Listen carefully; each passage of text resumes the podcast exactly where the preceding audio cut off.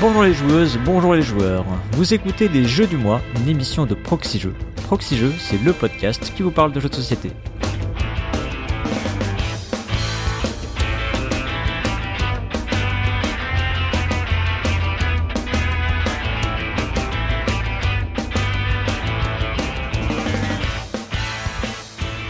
Je suis Cyrus et pour cette émission je suis accompagné d'un petit nouveau dans ce format, je suis accompagné de Astien. Salut Astien. Salut Cyrus. Ouais, je reviens un peu sur Proxy Jeux euh, en grande pompe. bah oui, parce que t'étais déjà dans le le pour et le contre paru récemment. Tout à fait. Et, euh, et là, bah, on enchaîne avec euh, les jeux du mois. C'est ta première participation aux jeux du mois. Oui, c'est ma première. Ouais, c'est un format qui m'a toujours plu et je suis bien content d'y participer. Bah moi, je suis très content de t'accueillir dans ce format. Et euh, en plus, tu vas nous parler aujourd'hui d'un jeu qui est... Euh, parce que toi, t'es spécialiste des extensions chez Proxy Jeux. ouais, on peut dire ça comme ça. Et là, euh, tu vas nous parler d'un jeu qui est à la fois un jeu et à la fois une combinaison d'extensions. Je sais pas comment on pourrait... euh, Ouais, ouais, c'est un peu ça. définir ouais. ça. C'est- C'est c'est un jeu composé de, de plein de boîtes euh, si on a envie, si on le veut. Et euh, pour l'instant, il y a, y a qu'une partie qui est sortie en France. On va voir, euh, on va voir ça après. Ouais. Bon, on peut déjà peut-être citer les deux jeux dont on va parler. Ouais, de toute façon, Donc, ils sont euh, dans tu- le titre. Voilà, exactement. Euh, donc tu vas nous parler de Dice Throne, c'est bien ouais, ça? Dextron. Ouais. Ah. Et euh, moi je vais euh, parler de Dark Nova. Alors, moi, moi je me moi je me spécialise dans la hype. Hein, Ouais, ouais, euh, j'avais fait euh, Narak, j'avais fait euh, Dune. Dune, ouais. Et là, Euh, on va bon, bah voilà. Dark Nova. On reste sur euh, sur de l'expert. euh. J'ai pas pu encore Ouais, y jouer, donc euh, je, je suis friand de Ah de ce que tu vas raconter. Bon. Ah, je me demandais si t'avais eu le temps d'y d'y jouer. Non, j'ai pas si eu eu l'occasion. J'ai un, un, un emploi du temps un peu chargé en ce moment. On va voir un autre angle. Parce que moi en revanche j'ai pas mal joué à Dice Throne. Ça, ça m'avait bien plu et euh, j'ai eu le temps de faire pas mal de parties déjà. Cool. Très bien, très bien. Bon, alors avant d'attaquer, on va commencer par euh, remercier nos donateurs et donatrices, ceux qui nous aident à réaliser ce podcast. On va remercier Guy Berlef, Vinzard, Suiveil, Pogman, Maverick, GP, Mouton. On va également remercier Siol, Tonion, Edenis, Wadri, Nico Como, Grégoire Larger et Deckmoon. Merci également à la Caverne du Gobelin, qui est notre partenaire. La Caverne du Gobelin, c'est quatre boutiques à Nancy, Metz, Pont-à-Mousson et Thionville. Mais c'est aussi une boutique de vente de jeux de société en ligne sur cavernedugobelin.com. On va également euh, faire un rapide retour sur les commentaires de l'émission précédente. Donc dans l'émission précédente, c'est euh, le pionfesseur qui euh, nous parlait de Nouvelles Contrées et Paul Gara qui nous parlait de Oltrey. Euh, Il y a eu neuf commentaires. Alors on a deux longs commentaires de Leslie qui revient sur le sujet de la représentativité homme-femme et l'importance du langage dans ce dans ce domaine. Donc si ça vous intéresse, bah, je vous invite grandement à aller lire ces, ces commentaires avec quelques quelques liens à l'appui.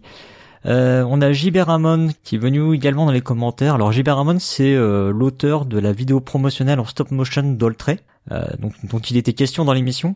Et euh, bah, il- la question s'est posée de savoir s'il avait été rémunéré euh, correctement ou s'il avait été euh, rémunéré en boîte de jeu dans l'émission. donc il est venu vous expliquer qu'il avait bien été rémunéré en bonne et due forme pour sa vidéo. Ouais, ouais, Et, je, bah, je le connais un peu et il, il m'avait déjà dit qu'il était rémunéré euh, de manière euh, pécuniaire. Ouais. Mais euh, oui, il avait été contacté, euh, à ce que j'avais compris, par euh, Studio H euh, suite au, à la vidéo qu'il avait faite sur euh, Tokaido, si je me souviens bien. Euh, c'était avec le panda de Takenoko. Ah oui, c'était Euh, Mais il y avait Takenoko, plein ouais. plein de, mais il y avait plein plein de. Ouais, plein de boîtes, plein de d'éléments, de, de Ouais. plein d'autres jeux. Ouais. Mm. Voilà, ils avaient bien aimé ça et puis il avait, il nous avait fait aussi une petite vidéo pour nous euh, à Proxy Jeux. Oui, pour nos 10 ans. Ouais, c'était bien génial. sympa. On le remercie encore. Ouais, un grand merci JB. Euh, on a également Gerny Lolo qui nous a fait part de ses aventures et mésaventures dans Nouvelle Contrée à coup de marque-page. Alors, On vous invite à aller, aller jeter un petit coup d'œil, hein, des histoires d'aller-retour dans les bouquins. Euh, et enfin, on a Julien N qui revient lui aussi sur Nouvelle Contrée et qui regrette que le pionfesseur n'ait pas mis en avant le fait, selon lui, qu'il y a euh, une sorte de maintien du climax dans le jeu. En fait, il déplore euh, le côté euh, que peuvent avoir certains jeux, euh, ces jeux à point de victoire dans lesquels où voilà, bah, on va vers deux heures de partie, puis à la fin on va passer cinq minutes à, à compter les points de, les points de victoire pour dire ah ok c'est lui qui a gagné. Euh, voilà et donc il se dit que dans Nouvelle Contrée il y a eu euh, le choix de faire autre chose que ça. Bon alors c'est vrai mais il y a quand même après- pas mal pas mal de jeux qui font ça quand même quoi bon.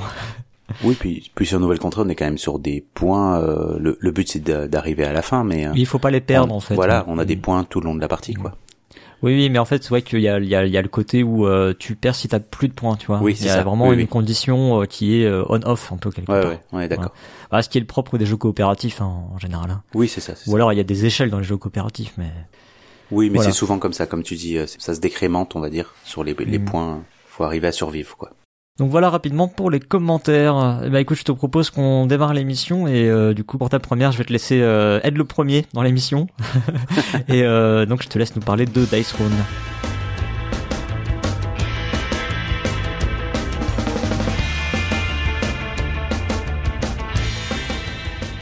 Alors, Dice Throne, je vais vous parler de ce jeu, mais avant tout, je vais préciser que je vais vous parler de la saison 1 remasterisée, Ouais. éditée par Lucky the Game en France. Alors du coup j'ai déjà une première question. On a c'est on dit Dice Dice Throne, tu as dit Dice Throne Ouais, non, on dit Dice Throne euh, pour euh, pour les bilingues. Moi, je dis Dice Throne parce que euh, j'ai j'ai un peu que, parce que t'as envie. un accent anglais de merde. Bon bah voilà, Voilà. c'est dit. Donc c'est un jeu de euh, Nate Châtel- Châtelier et de Manny Tremblay, sachant que Manny Tremblay, du coup, est aussi à l'illustration. Et pour cette version remasterisée, et il est accompagné de Gavan Brown. Donc on y reviendra après parce qu'il y a cette version remasterisée, il y a déjà une saison 1 qui existait. euh, Ouais, Aux États-Unis. C'est compliqué. ouais, on, on va en parler juste après. Donc ça a été édité à la base par Roxley, localisé en France par Lucky Duck Game, et du coup distribué par Neoludis. C'est un jeu de 2 à 6 joueurs. On verra aussi, j'ai mis le 6 joueurs entre parenthèses, mais euh, c'est plutôt Mhm. ça tourne autour de 2 à la base. C'est pour du 8 ans et plus et pour d'une part, des parties d'environ 30 minutes. C'est fabriqué en Chine et on retrouve euh, les boîtes de deux champions parce que comme euh, disait euh, Cyrus tout à l'heure, c'est un jeu composé de plusieurs boîtes. Donc une boîte de deux champions au prix de 24,90€ chez notre partenaire La Caverne du Gobelin. Mais on peut trouver aussi ce qu'on appelle le Battle Chess. C'est une big box en gros regroupant euh, tous les champions existants aujourd'hui en français à 119,99€ sur le site de l'éditeur. Donc ça comprend quatre boîtes à l'intérieur, soit huit champions. Hmm. Ben soit ça revient plus cher que d'acheter les quatre boîtes séparément quand même. C'est vrai, mais on a le magnifique Battle Chess. euh, on a une magnifique boîte. Personnellement, j'ai, j'ai, j'avais celle-là parce que je l'avais, euh, j'avais participé au financement participatif. C'est une boîte euh, renforcée en plastique à l'intérieur avec des inserts et tout ça. C'est quand même bien fait. C'est, joli. Après, euh, voilà, c'est, euh, c'est clairement gadget. Hein. C'est pas nécessaire. en fait, pendant la campagne ça vaut le coup, mais euh, après là, vu le tarif, ça vaut pas le coup quoi. Oui, maintenant aujourd'hui, c'est sûr que ça vaut pas forcément le coup, surtout si euh, votre but c'est de jouer que à deux. Achetez une boîte de deux champions au début pour découvrir le jeu et après vous achetez les autres si ça vous plaît quoi. Mm.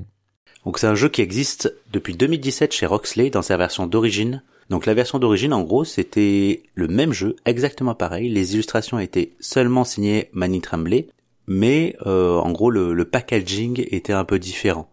Il y avait euh, des illustrations un peu moins euh, fournies, mais elles sont quand même sensiblement pareilles. C'est juste que le packaging était plus petit, les boîtes de personnages étaient étaient vraiment, euh, elles devaient faire quoi, euh, 5 Ouais. cm sur 5 cm, peut-être la taille des cartes, quoi. C'était- compact quoi. Ouais, parce qu'on va, Ouais, on, 10 on- 10 on va en 10, parler, mais aujourd'hui euh, les boîtes elles sont quand même grosses pour ce que ça contient. Voilà, ouais. Voilà, elle a été remasterisée du coup en 2020 euh, sur un financement participatif par Roxley à l'époque. Et euh, Lucky Duck Ga- Game s'est mis sur euh, une, une localisation suite à ça. Et euh, là, c'est un, c'est des grosses boîtes. C'est- on est sur de la taille de boîte à la Gloomhaven, quoi. On est vraiment euh, sur sur un autre format. Par contre, c'est vrai qu'au niveau euh, matériel, on est sur une qualité bien au-dessus. On a des des plateaux joueurs bien plus grands. Bah déjà, ils existaient pas vraiment dans la, la boîte de base. Bah, les plateaux J'imagine, joueurs. ouais. Donc là, euh, c'est un- des grands plateaux qui se déplient en trois, euh, dans lesquels euh, qui sont directement dans l'insert du, euh, du personnage. On a des dés, euh, ce qu'ils appellent des dés marbrés. Vous voyez, euh, je sais pas si ça parle à, à tout le monde, mais c'est des dés avec des, des effets un peu marbre dessus. Des- Avec des marbreurs quoi. non mais oui. oui, Ouais, ouais. bon, c'est c'est vrai que On sait pas comment dire, en quand fait. on dit démarbré, euh, je sais pas comment l'expliquer plus- mieux que ça. quoi. C'est un effet marbré, quoi. Ils sont pas en marbre, quoi. Ouf. Et, euh, et voilà, donc euh, cette version euh, remasterisée euh, qui a été euh, éditée en France. Et suite à ça, euh, Roxley, eux, ont lancé une saison 2. Donc là, on est sur la saison 1 avec 8 personnages. Roxley a lancé une saison 2 avec 8 nouveaux personnages qui arrivent bientôt en France, localisés de nouveau par le Kid Duck Game. Et on a encore une troisième boîte qui est Dicetron Adventure. Donc là, c'est ils récupèrent les deux boîtes d'avant et on peut les intégrer dans cette nouvelle boîte qui est en fait un jeu d'aventure maintenant. On n'est plus sur un jeu de confrontation comme on va voir euh, juste après, on est vraiment sur un jeu d'aventure, d'exploration de donjons où on va avancer euh, les uns avec les autres, donc on est sur un mode plus coopératif, contre un boss euh, final qu'on va rencontrer à la, à la sortie de ce donjon. Ouais, parce que là, tu nous as pas encore expliqué le principe du jeu. Alors, le jeu, on en a parlé rapidement dans un débrief de Cannes. Donc, il y a peut-être des gens euh, parmi vous qui en avaient déjà entendu parler du coup dans Proxy Jeu. Mais là, on va, on va revenir plus, euh, plus en détail sur le jeu. Euh, bah, du coup, tu peux nous expliquer le principe du jeu, peut-être? Ouais, donc euh, dans Dextron, on incarne un héros donc qui est accompagné de son plateau de joueurs, euh, CD, personnalisé et marbré, comme je disais, son paquet de cartes avec des, des cartes vraiment spécifique à son héros, donc il y a de la symétrie, mais il y a aussi des cartes assez communes chez tous les personnages, mm. et on a son plateau de compétences. Et là, on a une grosse asymétrie, chaque personnage, chaque héros va avoir ses propres caractéristiques. Avec vraiment un style de jeu différent du coup. Ouais, voilà, avec un style de jeu différent. Dans les héros, on va trouver vraiment des, des stéréotypes euh, du, du médiéval fantastique. On a un barbare, on a on a un elfe de la nuit, on a un moine euh, un, moine qui va utiliser son, son chi, euh, voilà, un voleur. Euh, on est vraiment sur, c'est des trucs très stéréotypés. Voilà, ça plaira ou ça plaira pas, mais ça permet au moins de, de bien définir ces archétypes euh, et ces, cette asymétrie entre les personnages. Mm. Et dans Dice on est on est là en fait pour se mettre sur la tronche hein, directement, sous prétexte que le roi fou organise un tournoi pour remporter le trône.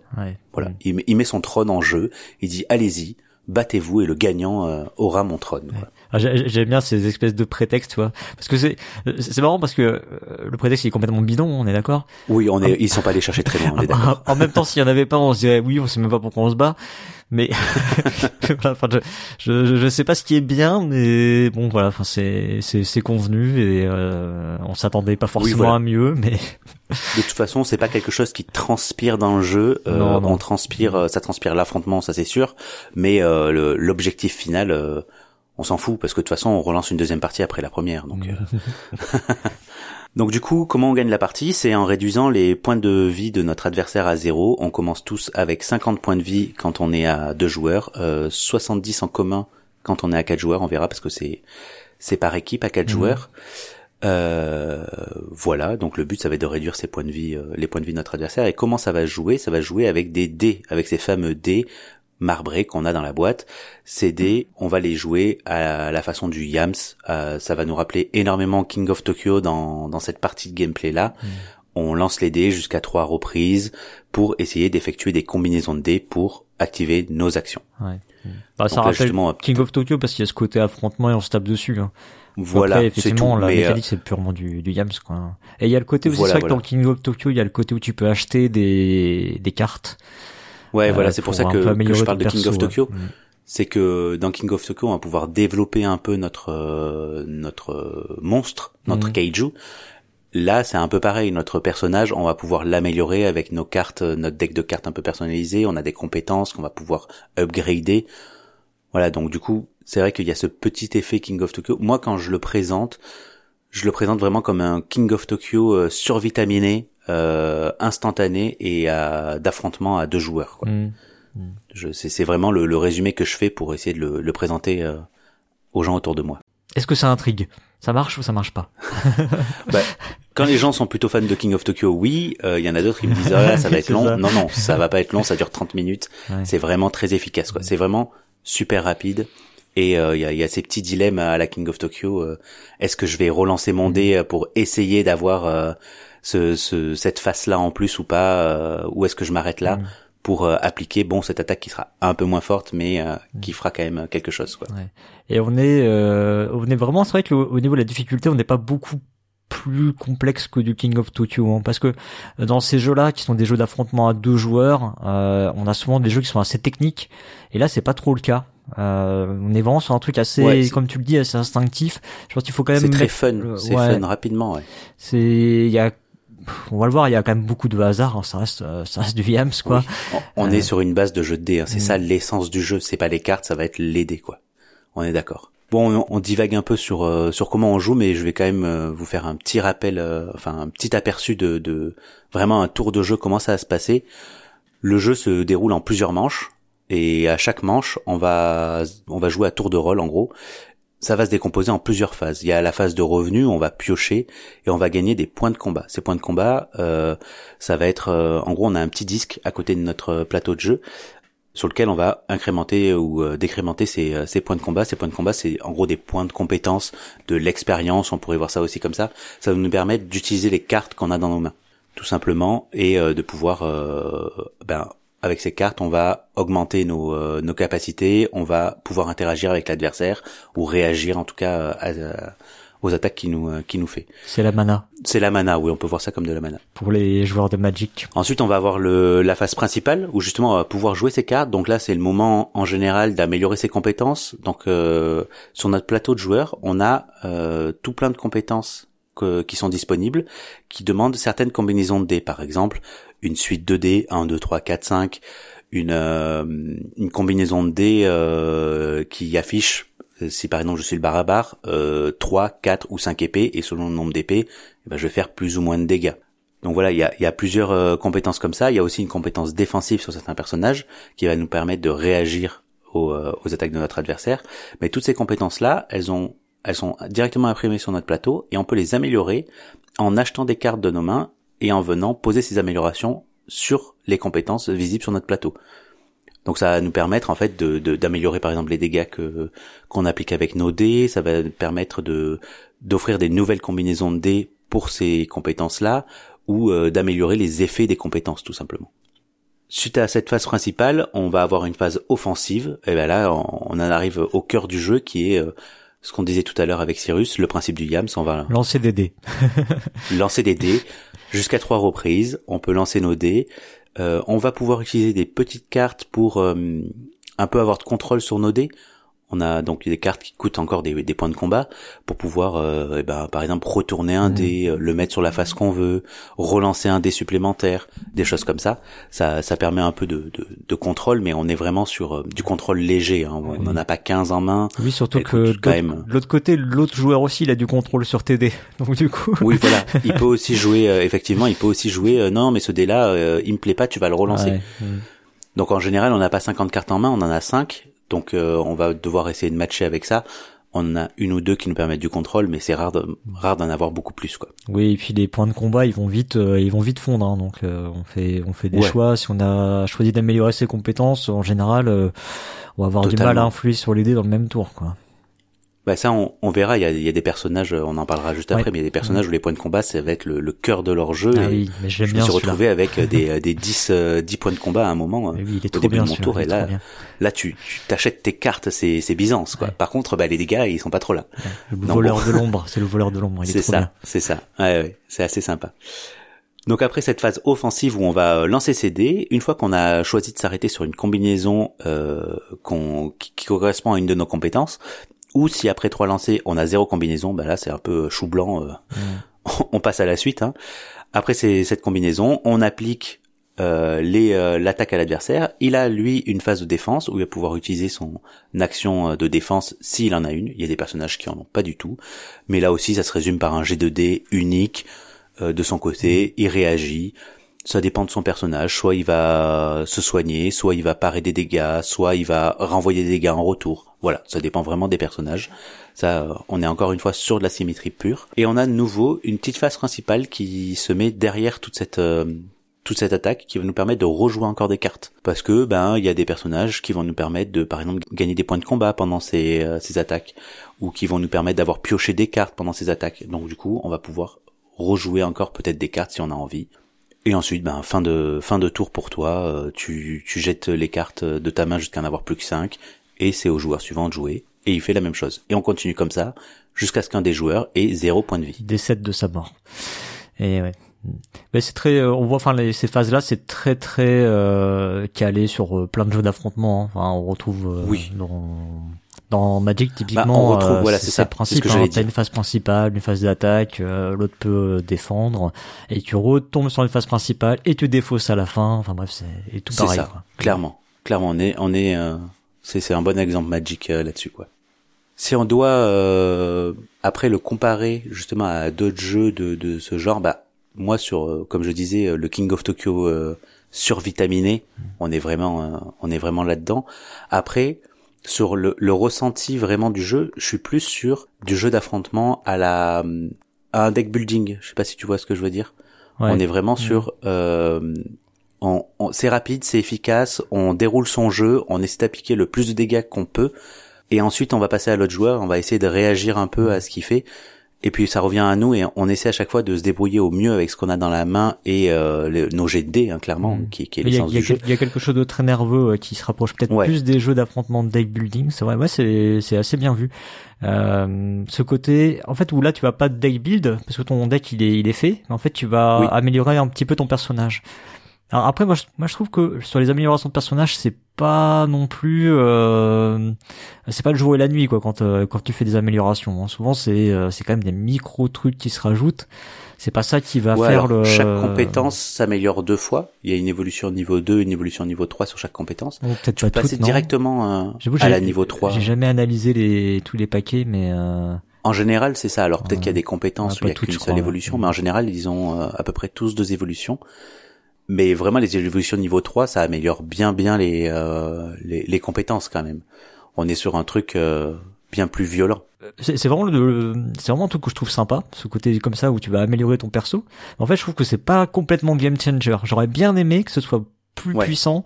Euh, tu vois que du coup bah le, jeu il aurait eu besoin d'être équilibré peut-être différemment hein, mais j'aurais aimé que ce soit plus puissant. Et typiquement quand il y a des il y a des cartes qui ajoutent parfois des compétences carrément. C'est-à-dire que tu as une compétence qui est améliorée et en dessous tu sais t'en as une deuxième qui est rajoutée. Oui as, tu débloques une nouvelle euh, ça, une nouvelle ça c'est fort ça. ça tu vois ça c'est assez fort je trouve. Parce que effectivement ça peut t'éviter des fois des euh, côté aucune combinaison, bah souvent ça ça permet de bah, d'augmenter les combinaisons possibles, donc ça t'évite ce genre de de, de, de, de tour.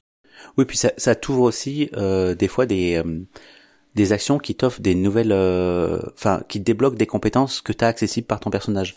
Par exemple, le, tu vois, on parlait du voleur de la nuit. Mm. Donc il y a un personnage qui fait très peu de dégâts, qui va faire du dégât en réaction et qui va surtout avoir plein plein de points de compétences pour pouvoir aller essayer de, de contrôler un peu plus le jeu mais c'est vrai qu'il fait peu de dégâts.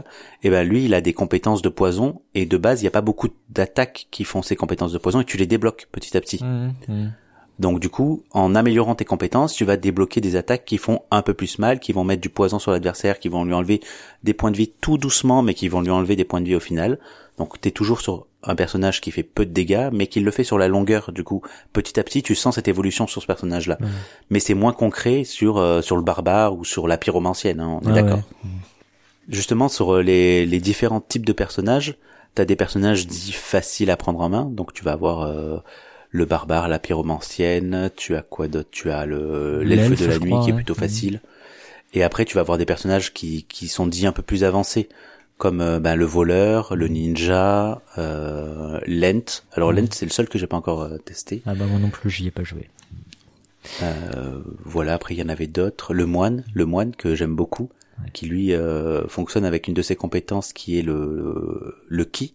Il va cumuler des des jetons ki sur lui et ça va lui permettre de d'interagir avec ses compétences, de les améliorer en plus de d'essayer de faire ses jets de dés. Il va pouvoir booster ses compétences en attaque ou en défense pour euh, faire des choses encore plus folles. Quoi. Mm. Et, ce qu'on n'a pas dit dans tout ça, c'est que il y a quand même une compétence sur tous les personnages qui te permet sur euh, donc t'as 5 dés à lancer à chaque fois avec euh, chaque personnage. Si tu arrives à faire un quadre un quintuple 6, tu mm. as sa compétence ultime qui se débloque. Eh Et alors là, on est sur des personnages qui peuvent faire des soit des dégâts extrêmement violents, soit des, des actions super fortes, le paladin, qui est le, un des derniers personnages qu'on n'a pas cité, lui va pouvoir mettre un jeton résurrection et va pouvoir ressusciter si on le tue par exemple. Ah ouais, j'ai pas vraiment sur. Euh, j'ai réussi à le sortir une fois cette action, mais c'est voilà le le, ah bah, quintuple 6 euh, quoi, donc c'est un peu chaud. Hmm, ouais. C'est aussi pour ça qu'on va aller euh, s'amuser à relancer CD quoi. c'est un peu le côté c'est pas dans Mortal Kombat, c'est le, le jeu vidéo là qui avait des trucs comme ça où t'avais des des attaques de de dingue à la fin que tu pouvais faire. Non, c'était pas ah, ça. Peut-être je connais pas assez, mais oui, je crois que tu, tu charges des points de compétence aussi euh, qui, qui augmentent petit à petit. Et si tu arrives à un, certain nombre de points, tu peux faire une combinaison euh, de fou. C'est fort possible, ouais.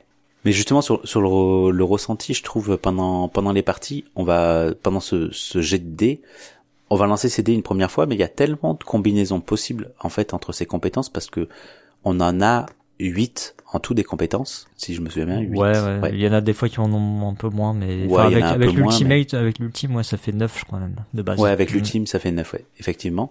Mais sur ces huit compétences, on a quand même euh, huit combinaisons déjà de base possibles, plus comme tu dis, euh, les évolutions des compétences qui vont euh, rajouter des nouvelles combinaisons.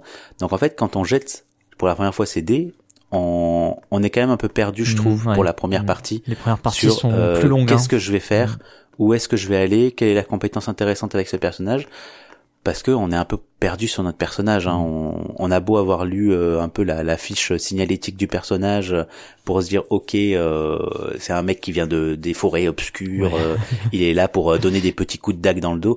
Ok, euh, on a son son lore comme on va dire, Mm. mais en fait son gameplay derrière il est pas vraiment précisé quoi. Hmm. Non, non, non, non, tu le découvres, euh, tu le découvres en jouant. ouais. Mais oui, mais c'est- ça, ça aussi, c'est typique de ces jeux, euh, de ces jeux d'affrontement où il va falloir effectivement intégrer euh, certaines choses pour que la partie devienne fluide. La partie, tu dis ouais, c'est hyper fluide et tout, mais attention, pas du tout sur les premières parties. Hein. Les premières parties, Ouais. euh, la première La partie qu'on avait personnage est un peu plus c'est longue. ouais. c'est une Mm. heure en général la première partie. Enfin, Ouais, moi j'ai expérimenté avec Fenduel à Cannes, c'était une heure notre partie. Les gens à côté de nous, ils jouaient aussi, ils ont ils ont démarré en même temps que nous, ils ont fini en même temps que nous, donc c'était une heure. J'ai rejoué moi avec mon fils ici, euh, ça a été même au-delà parce que bon, mon fils il est, il est encore petit, hein, il a 7 ans et demi, hein, donc euh, le temps d'intégrer tout ça, même en l'aidant, etc. C'était encore plus long. Mais maintenant, on descend effectivement à euh, 40 minutes la partie, quoi. Il faut vraiment intégrer euh, toutes les combinaisons possibles. Après, ce qui est quand même facilité, c'est que d'un personnage à l'autre, il y a des combinaisons identiques. C'est-à-dire que les suites, elles sont dans tous les persos. Enfin, moi j'en ai quatre, donc euh, peut-être que quand je dis tous, c'est pas tous, mais Si euh, si, moi j'ai dans l'esprit en tout cas c'est ça. le Battle Chess et j'ai joué aussi la saison 2. Mm. On est sur euh, des, des combinaisons quand même assez similaires.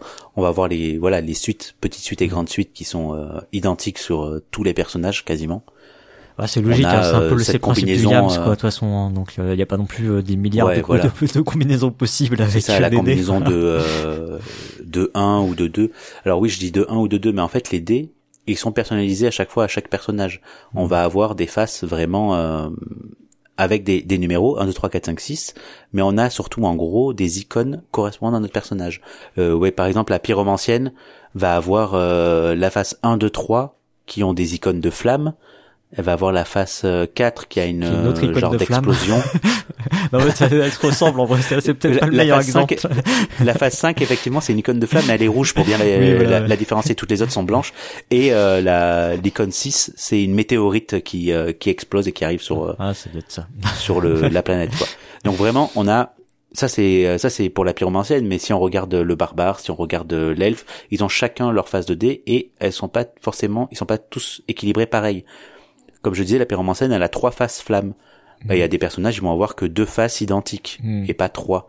Par contre, ils vont avoir deux faces identiques et la deuxième, euh, le deuxième icône, il va être aussi sur deux faces. Voilà, ça dépend vraiment des personnages. On a cette asymétrie dans les dés, dans les compétences qui sont malgré tout, comme on le disait, qui se regroupent quand même sur les combinaisons possibles, mais pas sur les euh, les les interactions qu'il va y avoir et euh, sur les, euh, le- le- les améliorations de compétences qu'on va avoir à côté. Donc on est on est vraiment sur de la symétrie là-dessus quoi. Ouais, c'est de la symétrie, surtout sur les styles de jeu, c'est ça qu'il faut, euh, qu'il faut, Oui. qu'il faut entendre quoi. C'est vraiment, on a, on a le sentiment de jouer vraiment un personnage différent selon le personnage qu'on, qu'on a choisi.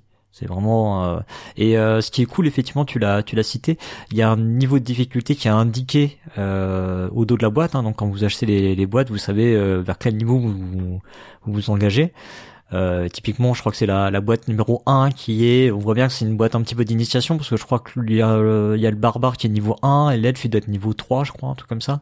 C'est des niveaux assez, assez bas. Ouais, je crois que c'est un truc comme ça. ouais. Et euh, après, il y a d'autres boîtes dans lesquelles effectivement il y a des mix euh, en genre 3-6 ou c'est des niveaux qui vont jusqu'à 6. Et c'est assez Ouais, fidèle. Enfin, moi, pour ce que j'en ai vu, c'est assez fidèle, effectivement, à la Ouais, complexité c'est de jeu. Il y a, Euh, Je trouve qu'il y en a vraiment deux qui sont compliqués à contrôler, qui vont être euh, Lent et le, le voleur de l'ombre, Hmm. qui sont des personnages euh, un peu plus euh, Technique, quoi. Un peu plus technique. ouais. techniques, ouais.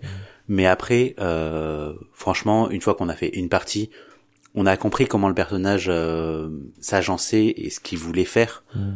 Et du coup, si le gameplay nous plaît, il faut y retourner et essayer de, de, de jouer plus rapidement et d'optimiser un peu ses actions et d'aller choisir les, les, les bonnes améliorations, d'aller chercher les bonnes cartes dans son paquet, si on peut, euh, si on peut faire ce genre de choses, quoi. Mais sinon, les autres, Enfin, franchement, sur, sur, cette saison 1, ils sont tous à peu près accessibles, quoi. Mm. Et du coup, c'est ce gameplay différent, etc. C'est vraiment un truc qui donne envie de, à la fois découvrir les nouveaux persos et de creuser les, les persos qu'on a joués. Alors quand justement, je trouve que les persos qui sont un peu simples, typiquement le barbare, là moi j'ai pas j'ai pas une méga envie de le creuser parce qu'en fait euh, bah c'est tellement direct. Euh, t'as fait une partie, limite t'as as compris quoi, c'est bon. Mais il y en a d'autres que t'as vraiment envie d'aller chercher son ultime quoi. T'as ah envie d'aller chercher l'ultime à un moment. Euh, c'est aussi pour ça que tu reviens sur les, les, personnages. ouais. ouais, mais tu vois, c'est aussi des actions qui sont intéressantes sur les personnages. T'as envie d'y revenir pour essayer de de faire les petits combos ah que t'as pas réussi à faire jusqu'à présent. Et moi, le barbare, il me déplaît pas. Oui, son, son gameplay, il est assez euh, simple. Hein. Il tape très fort et euh, il se soigne de temps en temps. Mhm. Voilà. On est vraiment sur un personnage euh, basique, quoi. Mais je sais pas, je, je prends quand même du plaisir moi à y jouer. Mhm. Oui, c'est pas le plus intéressant hein, au niveau profondeur. On est d'accord. En tout cas, ce que ce que je voulais dire, c'est qu'il y a vraiment euh, ce côté, euh, tu vois, avec les différentes boîtes et les persos différents, c'est vraiment un gros plus du jeu, quoi. C'est ça donne vraiment envie de continuer euh, et dans la gamme et dans le jeu. C'est-à-dire que ouais. j'ai vraiment réussi à accrocher mon fils avec ça. Et euh, il aime bien, enfin, euh, toi, il jouait, il jouait à Pokémon, mais bon, moi, je, Pokémon, j'avoue, ça me, ça me, ça me branche pas tant que ça. donc, je cherche des jeux un petit peu dans cette veine de jeux d'affrontement, avec un petit peu de réflexion et, euh, et euh, Dice Round. Euh, là, c'est, je, je, suis bien tombé. on est sur quelque chose de, de plus accessible que bah, des Magic, qui Forge ou des choses comme ça. Et voilà, le, le fait que ça tourne surtout autour des dés plus que des cartes ça, ça permet une accessibilité euh, pour euh, pour les jeunes et puis il y a, y a, des icônes, euh, c'est c'est facile à comprendre quoi. Donc vraiment le, le public adolescent ou, ou, grand enfant, je pense que il, correspond très bien à ce genre de jeu quoi. Et même dans le design, Clairement. je sais pas si t'as as remarqué le design, je trouve il est très euh, série pour ados, je trouve. Ouais, on en a pas parlé, mais oui, c'est vrai que ça fait ouais, c'est ces dessins animés un peu qu'on qu'on va voir aujourd'hui de par exemple Young euh, Justice, je crois. Ah, je connais pas. je suis trop Young, Young Justice League ou quelque chose comme ça. Où tu as, hum, t'as les, les personnages euh, Robin, euh, euh, Superboy et des, des, personnages comme ça qui sont rassemblés. C'est entre le manga et le comics. Mmh, ouais, On est, vraiment sur un petit mix mmh. assez contemporain en fait de de, de ces illustrations grand public quoi. Après, par contre, sur il y a beau avoir ce design assez accessible, ce, ce, jeu assez accessible, je trouve que le l'univers proposé, on est sur du, euh, du stéréotype de stéréotype. Ah Alors oui, on a un elfe de la nuit et pas un elfe. Oui, on a un voleur de l'ombre et pas un simple voleur. Mais bon, on est quand même sur euh, des choses qui sont très euh, génériques. Mmh. Ça, ça sort pas du lot et j'ai peur que même ça rebute certains joueurs qui se disent ah ben moi ça ça pourrait m'attirer un petit jeu frénétique comme ça de dés euh, avec une petite euh, avec, un, avec un vrai univers, euh. avec un vrai truc, tu vois, genre, je sais pas, on pourrait prendre Marvel, par exemple, tu vois, là, il y a un vrai univers. Bah, de toute façon, Marvel, ça arrive. Alors, justement, t'en parles. Mais ils, ont fait un financement participatif pour faire une déclinaison Marvel. Donc là, il y a une boîte euh, Marvel qui arrive en 2022, je crois, aux États-Unis. Je pense que, enfin, j'espère que Lucky Game euh, arrivera à, à, localiser ça. Le problème, de toute façon, c'est la licence. Hein, Après, c'est des histoires de licence. Est-ce que, est-ce que la licence a été négociée pour l'Europe, la France et machin Ouais, voilà. Hmm. Ça, on sait pas. Donc, on verra euh, sur la suite. J'avais pas suivi sur la campagne si c'était euh, traduit en français ou pas. Mais bon, moi, j'avais pas baqué parce que malgré tout, entre la saison 1 et la saison 2, on se retrouve avec 16 personnages on a déjà une diversité assez énorme de personnages et de gameplay, euh, d'approche, euh, de, de, de, fun, quoi, vraiment. Est-ce que aller jouer avec en plus les personnages Marvel, hmm. ça m'intéressait? Moi personnellement non. Après, euh, si on est fan de la licence Marvel, peut-être attendez plus hmm. plus cette licence-là, quoi, sachant qu'il y a, qu'il y a des personnages fun qui vont être joués, quoi. Il y a du Spider-Man Miles Morales, donc le Spider-Man noir qui existe depuis les années 2000. Euh, on a euh, bon du Doctor Strange, euh, du Black Widow, du Loki. Voilà, des personnages quand même assez connus du grand public et d'autres qui ressortent un peu plus des comics quoi. Mm. Et par contre, cette illustration est toujours la même. C'est toujours le même, le même hein. illustrateur, donc mm. qui est l'auteur du jeu, hein, qui qui est aux commandes quoi. Donc là-dessus, je pense qu'ils ont dû, euh, pareil, payer un bon paquet pour la licence pour euh, pouvoir refaire les illustrations à leur euh, à leur goût, quoi. Euh, oui, tu voulais nous parler peut-être des. Ah, moi, j'ai joué qu'à deux. J'ai j'ai pas tenté des configs euh, à 4 ou, ou 6. Ou alors j'ai joué qu'une fois à 4, hein, donc euh, ce sera pas non plus euh, une expérience euh, forcément descriptive, mais en gros tu joues en binôme. Mhm. Tu joues à deux contre deux. T'as des points de vie communs pour l'équipe de 70 points de vie.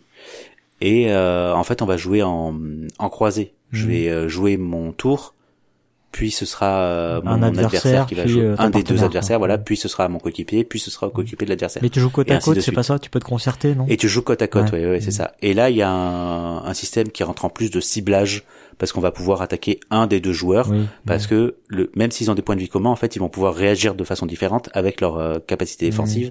Donc, on va pouvoir cibler. Ben, et là, on joue un peu plus la strat sur le joueur qui a moins de compétences dans ses mains, euh, ainsi de suite, quoi. Ouais, d'accord. Ouais.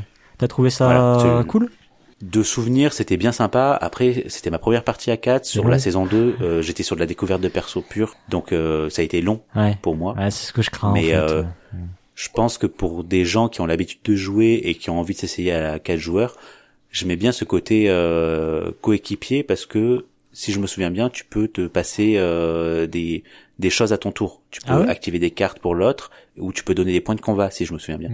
Mais euh, je te dis, hein, ça fait ça remonte. Hein, C'était euh, à l'époque où la saison 2 était sortie, donc il y a il y a trois ans maintenant, Ah oui, d'accord. ok. deux ans, deux ans peut-être deux ans. Voilà, c'est plus du tout des jeux du mois. C'est pas, c'est pas frais ta, ta news.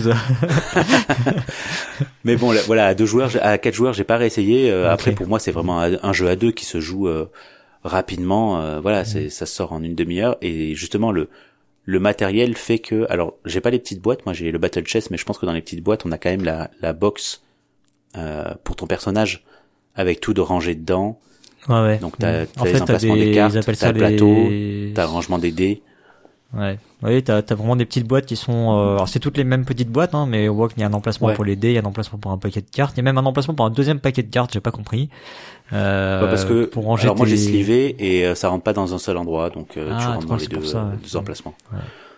Parce que vu que c'est des- quand même un jeu où tu manipules pas mal. Ouais. Du coup, ça fait quand même pas mal de plastoc dans la boîte. Hein. Euh... Alors, faut avouer, faut Ouais, avouer faut que c'est pratique. Ça, je, je peux pas le nier. C'est vraiment pratique. Tu Ouais, sors bon, le on se truc. retrouve euh, un peu à la pour ceux qui ont qui ont pu tester à Seven Wonders Architect en fait. Oui. On C'est ça. c'est instantané, on prend sa boîte, on a juste à déplier son plateau euh, joueur qui est plié en trois dans cette boîte là. Donc ça c'est super bien fait et on a tout, on a tout là quoi. Mm. Tout euh, ça, ça s'installe en euh, en 30 secondes à tout casser. Donc le jeu est assez instantané quoi. Ouais. Mais bon, t'aurais pu, euh, tu pourrais jouer effectivement avec moins de choses. J'imagine que la version originale, euh, finalement, ce plateau, c'était des cartes euh, que tu posais. C'était devait être les cartes de départ, non? Euh, non, en fait, dans, dans la boîte, elle est assez grande pour accueillir des, des plateaux euh, format un peu A4, on va dire. Ok. Donc, tu avais ces, ces plateaux de joueurs, mais qui étaient en, en carton souple, Hmm. qui étaient sur le dessus. Et après, chaque euh, joueur avait sa petite box avec ses cartes, ses euh, CD, CD et euh, comment on appelle ça des euh, des compteurs. ouais et ses compteurs ouais.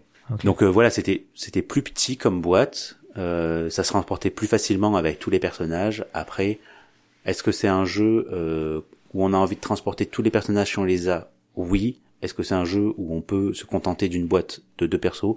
Je pense aussi. Si on n'a pas forcément envie de faire tout le tour de, de tous les personnages et qu'on veut le sortir comme ça de temps en temps, euh, tu vois, comme toi avec ton fils ou euh, Mhm. quelque chose comme ça, t'achètes deux persos et euh, enfin une boîte avec deux persos et tu te contentes de ça jusqu'à ce que au pire tu sois lassé et même euh, tu la revends, t'en rachètes un autre quoi pour euh, diversifier un peu ton. Ouais, ou tu t'arranges, euh, tu t'arranges avec des gens autour de toi que tu connais bien pour euh, pour vous répartir Voilà, ouais. les boîtes et les ouais. ouais. Mais c'est vrai que c'est On n'est pas euh, obligé de tout avoir. C'est c'est c'est tentant quand même. Hein. T'as vraiment envie d'aller. Ouais, bah il y a, y a l'attrait du gameplay différent, euh, du, du personnage euh, avec euh, avec ses petites compétences, c'est sûr, c'est sûr. Euh, bon, est-ce que j'ai le droit de faire un petit coup de gueule quand même? Vas-y, vas-y. C'est quand même, euh, on est, euh, le livret de règles, c'est quand même marqué que c'est la V2.2 et dedans, il y a, y a quand même un truc qui est pas évident dans le jeu, c'est les histoires de, de points de dégâts. Il y a des types de points de dégâts différents et ils ont réussi Ouais, à se planter quand même sur cette partie-là.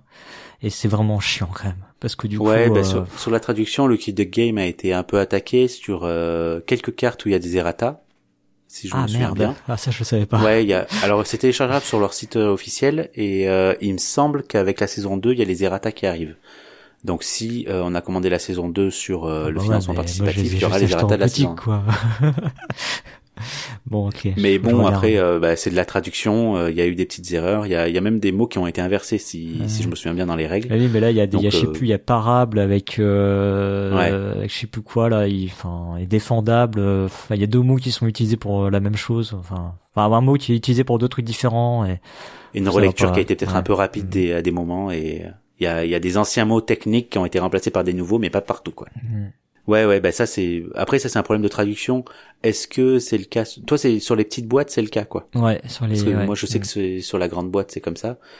Peut-être attendre un peu qu'il y ait une, euh, une un nouveau tirage avec les errata intégrés euh, sur euh, que ce soit sur les cartes ou sur euh, sur le sur les livret de règles. règles, ouais. Hmm. sur les cartes. Il y en a très peu, il me semble. Je crois qu'il y a euh, deux cartes qui ont des euh, des problèmes, quoi. Hmm. On les, je, je les avais pas notés, mais euh, sur sur quel personnage il y a, il y a des soucis. Bon, ça pourrait valoir le coup si on retrouve le lien, de le mettre dans le billet, au moins que les gens. Ouais, ouais, je vais trouver ça sur euh, sur des forums. Je le mettrai dans le billet, pas de ok. souci. Bon. Bah écoute, est-ce que tu, tu nous livres ton avis final sur le jeu? Ouais, ben moi, euh, c'est un jeu que du coup Dextron euh, saison 1 remasterisé. Euh, c'est un jeu que j'ai acheté par financement participatif alors que j'avais déjà la boîte de la saison 1 à la maison, mais pas remasterisé Ah oui, d'accord. en anglais. Ah oui, j'avais pas comp- compris ça. Ouais, ouais, je l'ai, je l'ai offert à un copain. Du coup, euh, j'avais déjà tout traduit à l'intérieur. Je l'ai offert pour pour qu'il s'amuse. Et moi, j'ai, j'ai ma super version remasterisée. Donc, euh, pour moi, c'est un très bon jeu à deux joueurs, euh, à quatre, à voir si ça vous plaît. Moi, j'avais pas forcément accroché, mais par contre, euh, c'est nerveux, c'est rapide. Euh, Monkey Go Tokyo, il prend la poussière et je sors quasiment plus que ça, quoi. Donc, euh, si si je veux euh, jouer à un jeu de dés euh, fun et euh, interactif, quoi. Après, King of Tokyo, typiquement, euh, moi, c'est plutôt le genre de jeu que je sors à partir de 4-5 joueurs. hein. Là, on est quand même sur deux jeux euh, vraiment plutôt, tu vois, qu'on va sortir à deux joueurs. La, la, la comparaison est valable euh, sur Oui. le style de jeu et tout, mais c'est vrai sur que le gameplay plutôt, ouais. mais c'est vrai que sur la configuration en nombre de joueurs, euh, ça, ça, ça va vite euh, avoir ses limites quand même. Mm. Très bien. Bah écoute, euh, ouais, bah moi aussi c'est un jeu qui m'a qui m'a beaucoup euh, plu euh, pour ce côté euh, que j'expliquais rapidement. Toi, je cherchais un jeu comme ça de duel pour jouer en particulier avec mon fils, euh, à tel point que même j'ai même pas encore joué avec ma femme, alors que j'ai déjà fait genre 7 ou 8 parties. Euh, et, euh, et ça marche vraiment super bien. Effectivement, euh, il y a un petit peu de texte à assimiler et tout. Comme je disais, mon fils il a 7 ans et demi, mais donc ça veut dire qu'effectivement 8 ans ça, passe. Il faut passer le cap de la première partie, de la découverte des personnages, qui va être un peu plus longue. Et après, après ça roule quoi. On est, on est vraiment dans, cette dynamique d'un jeu très direct. Faut pas en demander plus que, que ce qu'il y a. C'est pas hyper tactique. euh, On subit quand même pas mal de hasard. C'est pas, c'est pas de la grosse réflexion. On n'est pas, on n'a pas le deck build au départ aussi. Ça c'est ce qui simplifie aussi beaucoup le jeu. On est sur quelque chose, comme tu l'as bien dit, de plus direct que ces jeux d'affrontement un peu classiques à partir de, de, de cartes. Euh, non Ouais. seulement par l'aspect de dés, mais aussi par l'aspect, euh, euh, par l'aspect, euh, je disais, ben où il n'y a pas de préparation en amont, et euh, on est plus dans quelque Et chose moins stratégique, on Ouais. est on est sur quelque chose de direct. dans quelque chose de plus direct, comme on peut l'avoir, comme tu le disais, avec les, les deck building en fait finalement. Ok, bah écoute, Tout à fait. Et je voulais noter aussi que la, la qualité du matériel est, est au rendez-vous. hein. Alors moi, je, encore une fois, j'ai que la grosse boîte, mais sur les petites boîtes, euh, c'est sensiblement pareil. Hmm. Euh, les, les, les cartes sont de bonne qualité, les dés euh, sont magnifiques. On a les boîtes euh, personnages euh, à déballer en deux secondes sur la table. De toute façon, Roxley, qui est l'éditeur américain, pour moi, en général, c'est euh, c'est les yeux fermés que, que j'achète les jeux chez eux, quoi. Parce que y a, c'est toujours très qualitatif Ouais, ce qu'ils au vendent. niveau du matériel. Euh, j'ai peut-être juste peut-être un petit warning quand même, c'est que, enfin, parce que bon, je j'y joue avec mon fils, tout, je laisserai pas par exemple deux enfants de 8 ans jouer à ce jeu. C'est quand même assez technique sur les tout ce qui est vocabulaire. Enfin, c'est-à-dire que on retrouve quand même la technicité au niveau des règles de ces jeux d'affrontement, la Magic, etc. Quoi, les séquences, le vocabulaire très précis qui veut dire quelque chose de très précis. Euh, et euh, du coup, on se retrouve vite avec des questions. Euh, alors là, il y a des FAQ derrière chaque personnage, mais des fois, bah, t'as quand même encore des questions qui, qui restent. Et, euh, Ouais, et t'as, t'as quand même pour, euh, je trouve que cette, ce vocabulaire il est beaucoup euh, présent sur les dégâts, comme tu disais, Mhm. les dégâts purs, les dégâts euh, parables, les dégâts incontrables. Il y a plusieurs types de dégâts, il y a plusieurs types de défense aussi.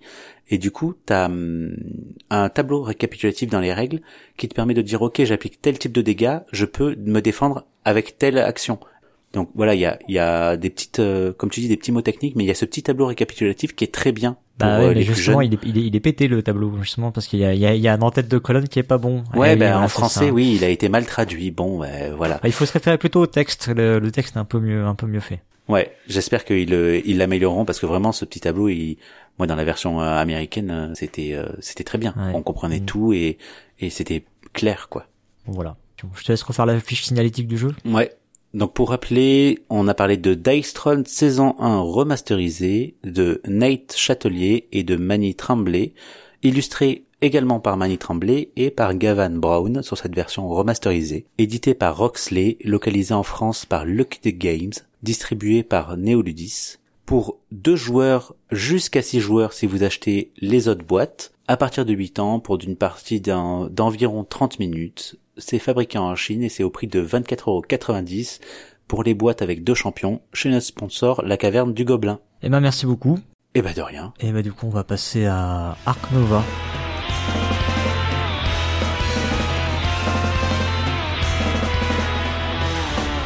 Alors, euh, donc Ark Nova. Alors, on va passer sur un jeu un peu plus costaud quand même. Hein. Euh, donc, c'est Ouais, un est sur un autre niveau. Ouais. Euh, c'est un jeu de Matthias Wigge, c'est son premier jeu, c'est un auteur allemand. Euh, le jeu est illustré par Stefan Bicker, euh, Denis Lohausen et Loïc Billot. C'est édité à l'origine chez Feuerland Spiele, c'est localisé chez Super Meeple en français, c'est distribué aussi par Neoludis.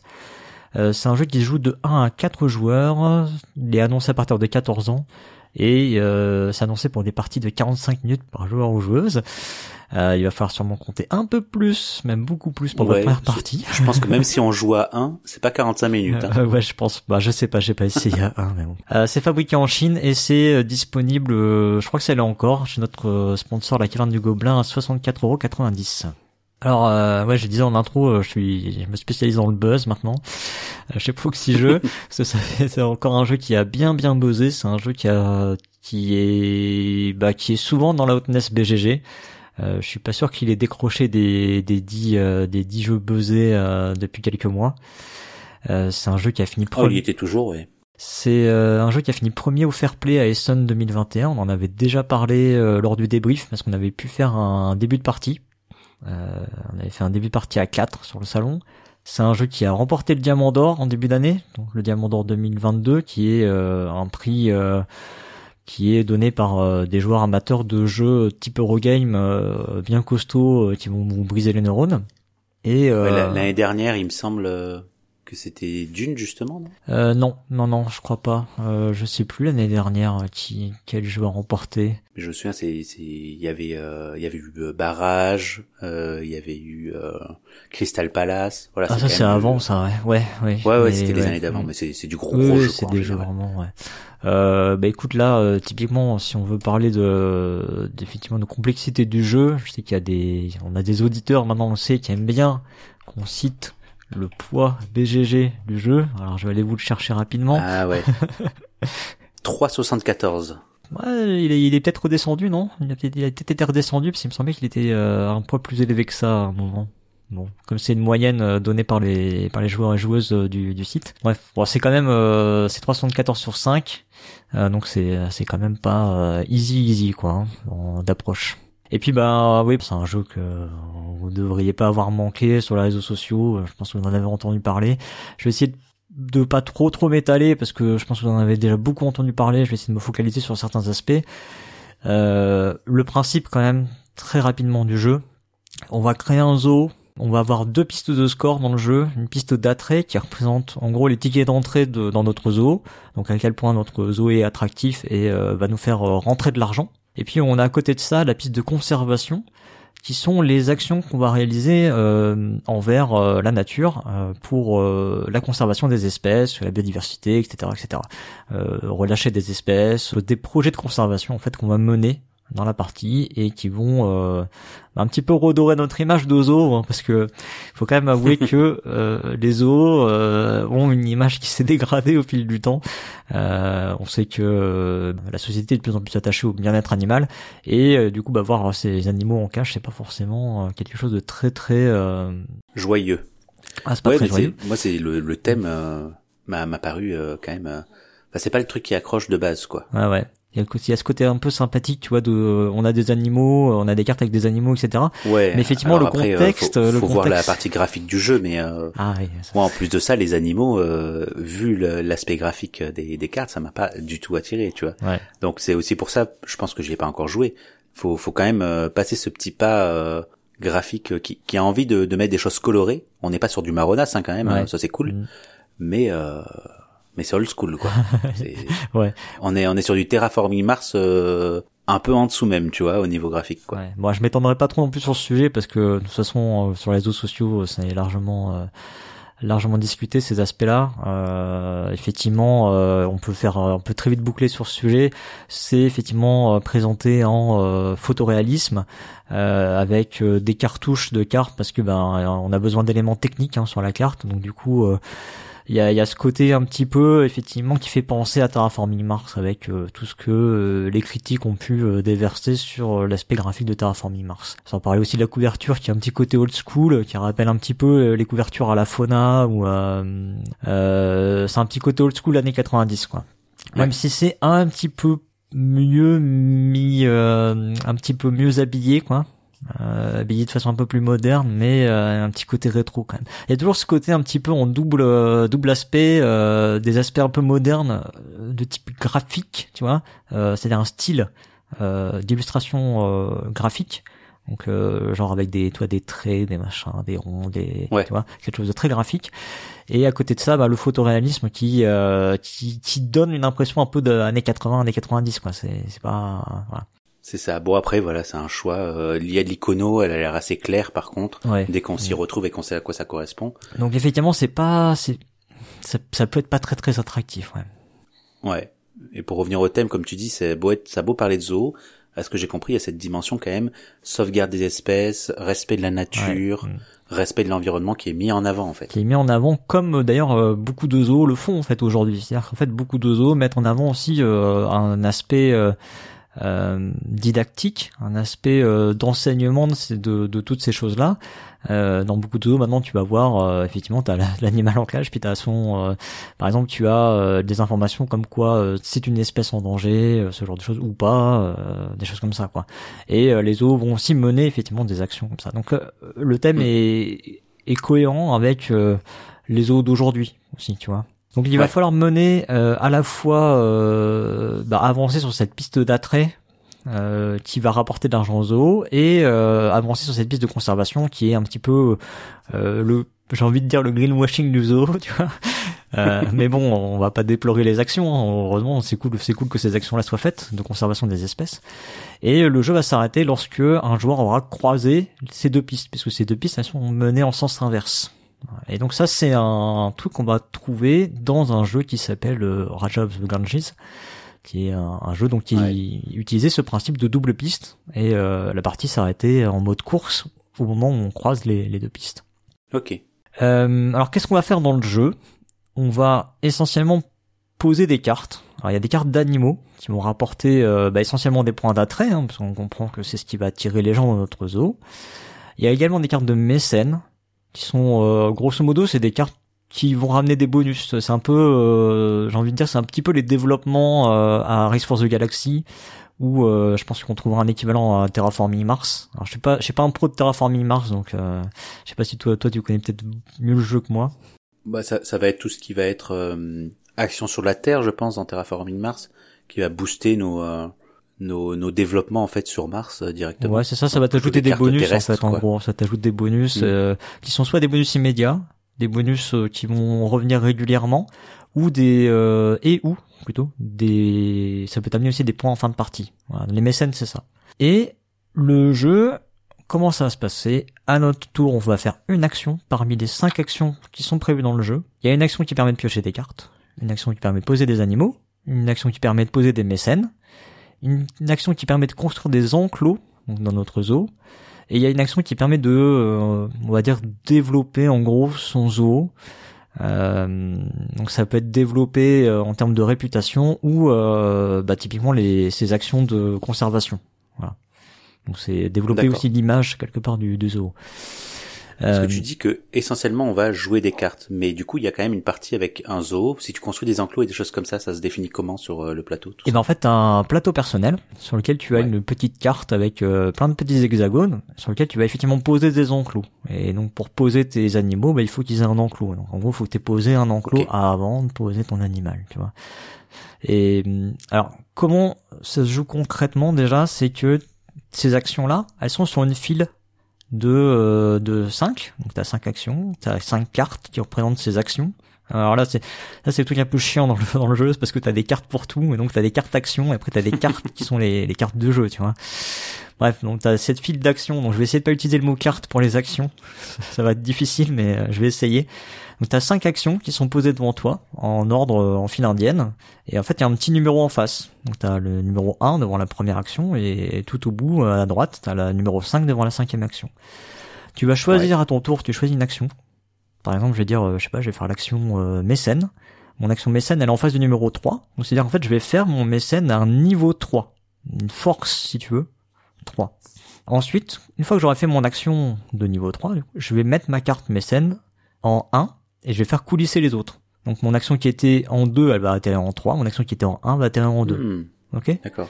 Ça c'est Donc si une action tu l'as pas faite pendant longtemps, enfin un joueur l'a pas faite pendant longtemps, elle va se retrouver en 5 Alors, et tu pourras la faire 5 c'est toi, c'est c'est ton tableau à toi d'action. hein. Ah c'est ton Ouais, tableau à toi. C'est personnel. hein. Donc euh, c'est vraiment il y a il y a très très peu d'interaction dans le jeu, très très peu.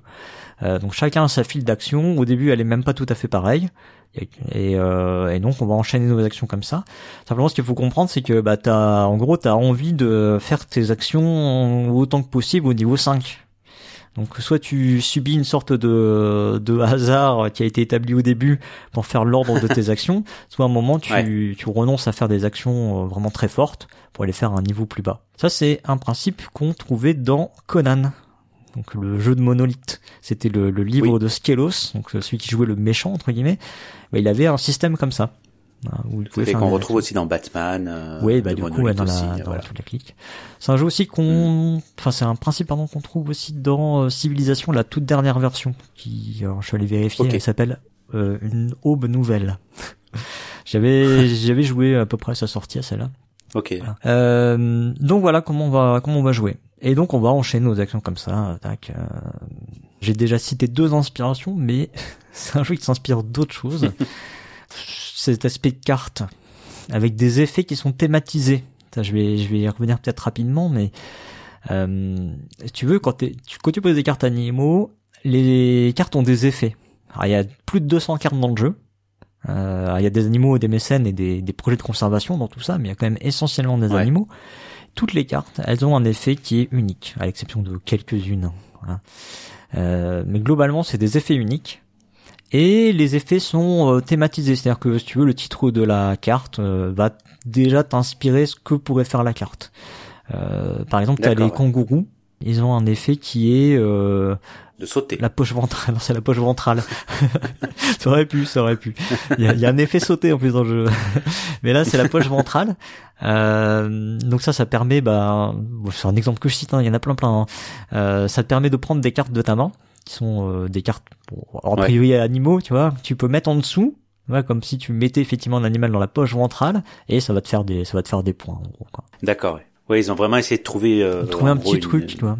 une association euh, animale et euh, action euh, qui va Action derrière. induite, ouais, l'effet l'effet qui est induit derrière. Euh, Ouais, mais c'est des trucs qu'on retrouve dans dans d'autres jeux euh, de, de board building, comme on peut appeler, de Ouais. tableau Mm. building, exactement. Comme euh, Wingspan par exemple. Exactement, euh, ouais, ouais. Ça me fait penser à ça. Ouais, ouais, dans Wingspan, t'as as aussi cet effet comme ça. euh. Les gens ont trouvé que le jeu était très thématique, tu vois, Wingspan, mais en fait, en vrai, moi, je trouve que le jeu est pas si thématique que ça. C'est juste les effets des cartes, ouais, ils sont, ils sont thématiques. Ouais, t'as t'as des t'as les types de nids des oiseaux qui sont là aussi. Mm. Mais on va on va aussi le retrouver voilà sur, sur- de toute façon tous ces types de jeux, hein, Everdale, euh, euh, bah, Terraforming Mars parce qu'on en Mhm. parlait encore hein, de toute façon. Il, il est beaucoup référencé à Terraforming Mars, mais je pense que c'est parce que c'est cet effet euh, board building avec carte unique qui qui rappelle beaucoup ce, ce jeu-là. quoi. Exactement, ouais. Parce qu'après, mécaniquement, t'as as bien vu, hein, la, la mécanique Ouais, centrale du jeu, le, le, le cœur du jeu, c'est ce, c'est cet effet de, de ligne là qui, où tu fais des actions euh, avec une certaine force que tu remets en 1. Tu vois, Mhm. cette, cette base, en tout cas mécanique, elle, elle est pas dans, elle est pas dans Terraforming Mars, quoi. Ouais. Alors, on parlait du, du plateau individuel. Alors t'as un système de polyomino du coup avec tes enclos parce que t'as des enclos de différentes tailles et euh, et t'as beaucoup beaucoup de contraintes dans le jeu qui vont euh, dépendre d'actions que t'auras enchaînées. Tu vois, t'es obligé d'enchaîner des trucs correctement pour euh, pour faire ce que tu veux dans le jeu.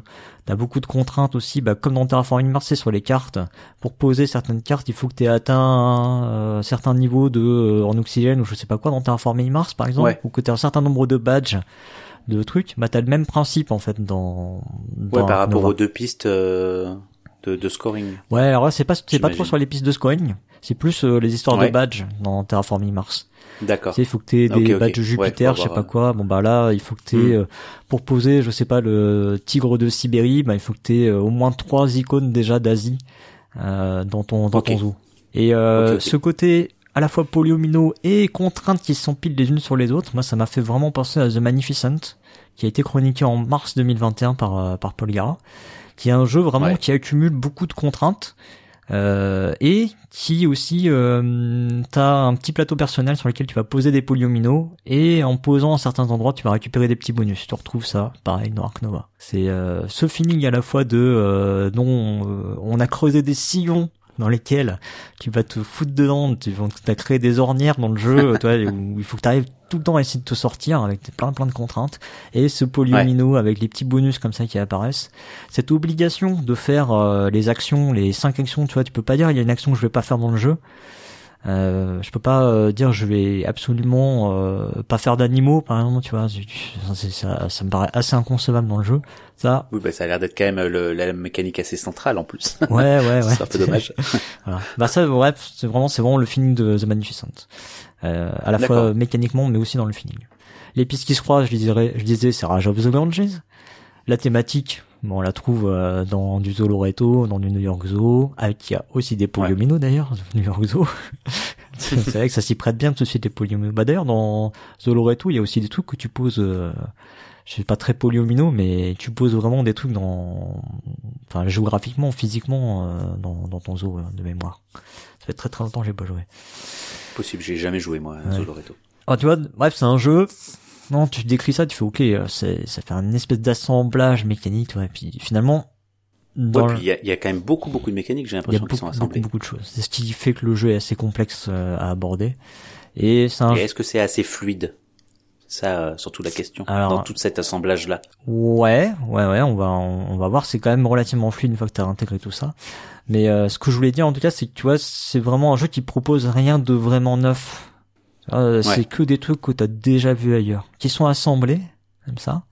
Et effectivement, ça va assembler de façon euh, plutôt fluide. Les parties vont être très longues, ça c'est clair, mais euh, c'est pas long parce que t'as plein de manipulations ou parce que c'est euh, c'est ah non ouais, ça dépend comment ça dépend ce que t'appelles fluide en fait. parce que tu vois ce côté où t'accumules des contraintes, t'arrives très vite à un moment où tu dis ah je vais faire ci, je vais faire ça, et puis pouf ah merde t'as oublié il y avait une contrainte à tel endroit. Moi encore récemment j'ai quand même déjà fait euh, 7-8 parties. Euh, encore récemment je me j'arrive à un moment je fais ah mais merde putain j'avais mais oui j'avais prévu de faire ça parce que euh, parce que parce que cet animal là je dois le placer tu vois à côté d'une case de, avec de l'eau tu vois par exemple. Mais est-ce que ça emmène à des erreurs ou euh, plutôt à des blocages? Parce que si plutôt à des, plutôt à des blocages, bah, qu'on n'a pas le droit de tu faire, peux faire, tu peux faire des erreurs. Ça, si, si t'as oublié la règle, ça, tu, tu au bout d'un moment, tu fais une erreur, c'est clair. Mais si tu te rappelles de la règle, tu vas juste arriver à un blocage. Tu vois, moi, à un moment, je fais ah ben oui, c'est vrai, j'avais prévu de faire ça. Je devais poser un enclos 5 à tel endroit et pas un enclos 3 à tel endroit parce que en fait en vrai cette carte là j'avais oublié je pouvais pas la poser là quoi. et donc du coup je fais ah ok tu vois comme on joue qu'à deux ça a pas trop de réimplication il y a pas trop d'interaction je fais ok tu me permets de revenir en arrière je refais mon action d'avant parce qu'effectivement sinon j'ai perdu trois tours quoi tu vois. Donc euh, oui tu vois c'est c'est c'est pas fluide dans ce sens là ça peut euh, si t'es pas vigilant sur tout ce que tu fais euh, ça peut vite euh, tu peux vite avoir besoin de revenir en arrière ou classer classer un peu ton tour quoi et est-ce que le fait, euh, enfin la longueur de partie est aussi définie par une certaine mise en place en début de partie de tout ton jeu, tu vois, ces jeux de, de board building, ouais. en général, t'es t'es long au début, t'es lent parce qu'il faut mettre en place tes euh, tes mécaniques de scoring, ton gameplay. Et euh, bah tu vois Terraforming Mars par exemple, il y a une extension qui est arrivée pour te faire déjà un début de partie, déjà installé un peu, question que les, les premiers tours se passent très beaucoup plus euh, rapidement et que ce soit un peu plus fun dès le début. Quoi. Ouais, bah en fait tu as euh, le dans le jeu il te propose trois types de plateaux. T'as un plateau débutant dans lequel t'as déjà un enclos de posé. Tu donc, du coup t'as déjà un départ qui est donné, mais c'est le même pour tout le monde. Hein. Euh, après t'as un plateau normal entre guillemets, c'est le plateau dit numéro 0. Donc le plateau débutant c'est le plateau A. Le plateau numéro 0 c'est un plateau standard. Tout le monde a, tout le monde peut avoir le même en fait. En gros il est, il est plusieurs fois dans le dans le jeu. Euh, il y a quatre fois, quoi, puisqu'on peut jouer à quatre. Après, t'as des jou t'as des plateaux asymétriques qui sont plus complexes. Et il y a vraiment euh, un, un, niveau de difficulté qui est plus dans le côté euh, bonus, si tu veux. Plus tu vas avancer vers la complexité du plateau, plus moins tu auras de bonus en gros. Donc moins tu vas avancer vite dans le jeu. Là, c'est un petit peu un petit peu bizarre du coup parce que effectivement, ça va rallonger la partie parce que tu démarres entre guillemets avec euh, moins d'avantages. Tu démarres, tu démarres comme si avec, tu démarrais avec des, des écrans, d'écrans de retard. Quoi. on peut le voir dans l'autre sens. Hein. On peut dire que tu démarres avec le plateau euh, effectivement euh, tutoriel entre guillemets. T'as déjà des trucs sur le plateau, donc tu démarres avec de l'avance. Mais globalement, c'est vrai que j'aurais plutôt vu quelque chose où bah tu démarres peut-être avec des trucs plus techniques ou tout cas, ouais, déjà des enclos placés avec des animaux des trucs comme je Serais, je serais pas étonné en tout cas qu'il y ait plus tard un truc comme dans Terraforming Mars, c'était Prélude, je crois que ça s'appelle, ça, dans Terraforming Mars. Ouais, je crois que c'est ça. Où tu démarres avec des trucs un petit peu tout faits qui vont te raccourcir un petit peu la partie parce que tu auras déjà euh, une asymétrie de départ qui t'oriente vers quelque chose et qui te donne déjà des bonus, qui te donne des bonus un peu équivalents à tout le monde euh, pour accélérer un peu la partie.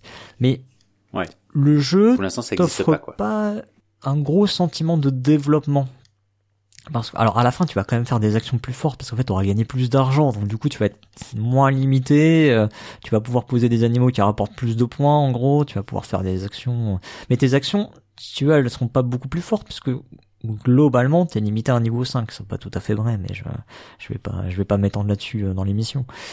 Euh, globalement, t'es toujours, euh, si tu veux, tu vas faire des actions toujours du même niveau. C'est juste, tu vas pouvoir poser des animaux un peu plus forts, tu vas pouvoir faire des projets de conservation que tu pourras pas faire au début parce qu'il faut une certaine accumulation de cartes, de, de petits, de petits badges, etc.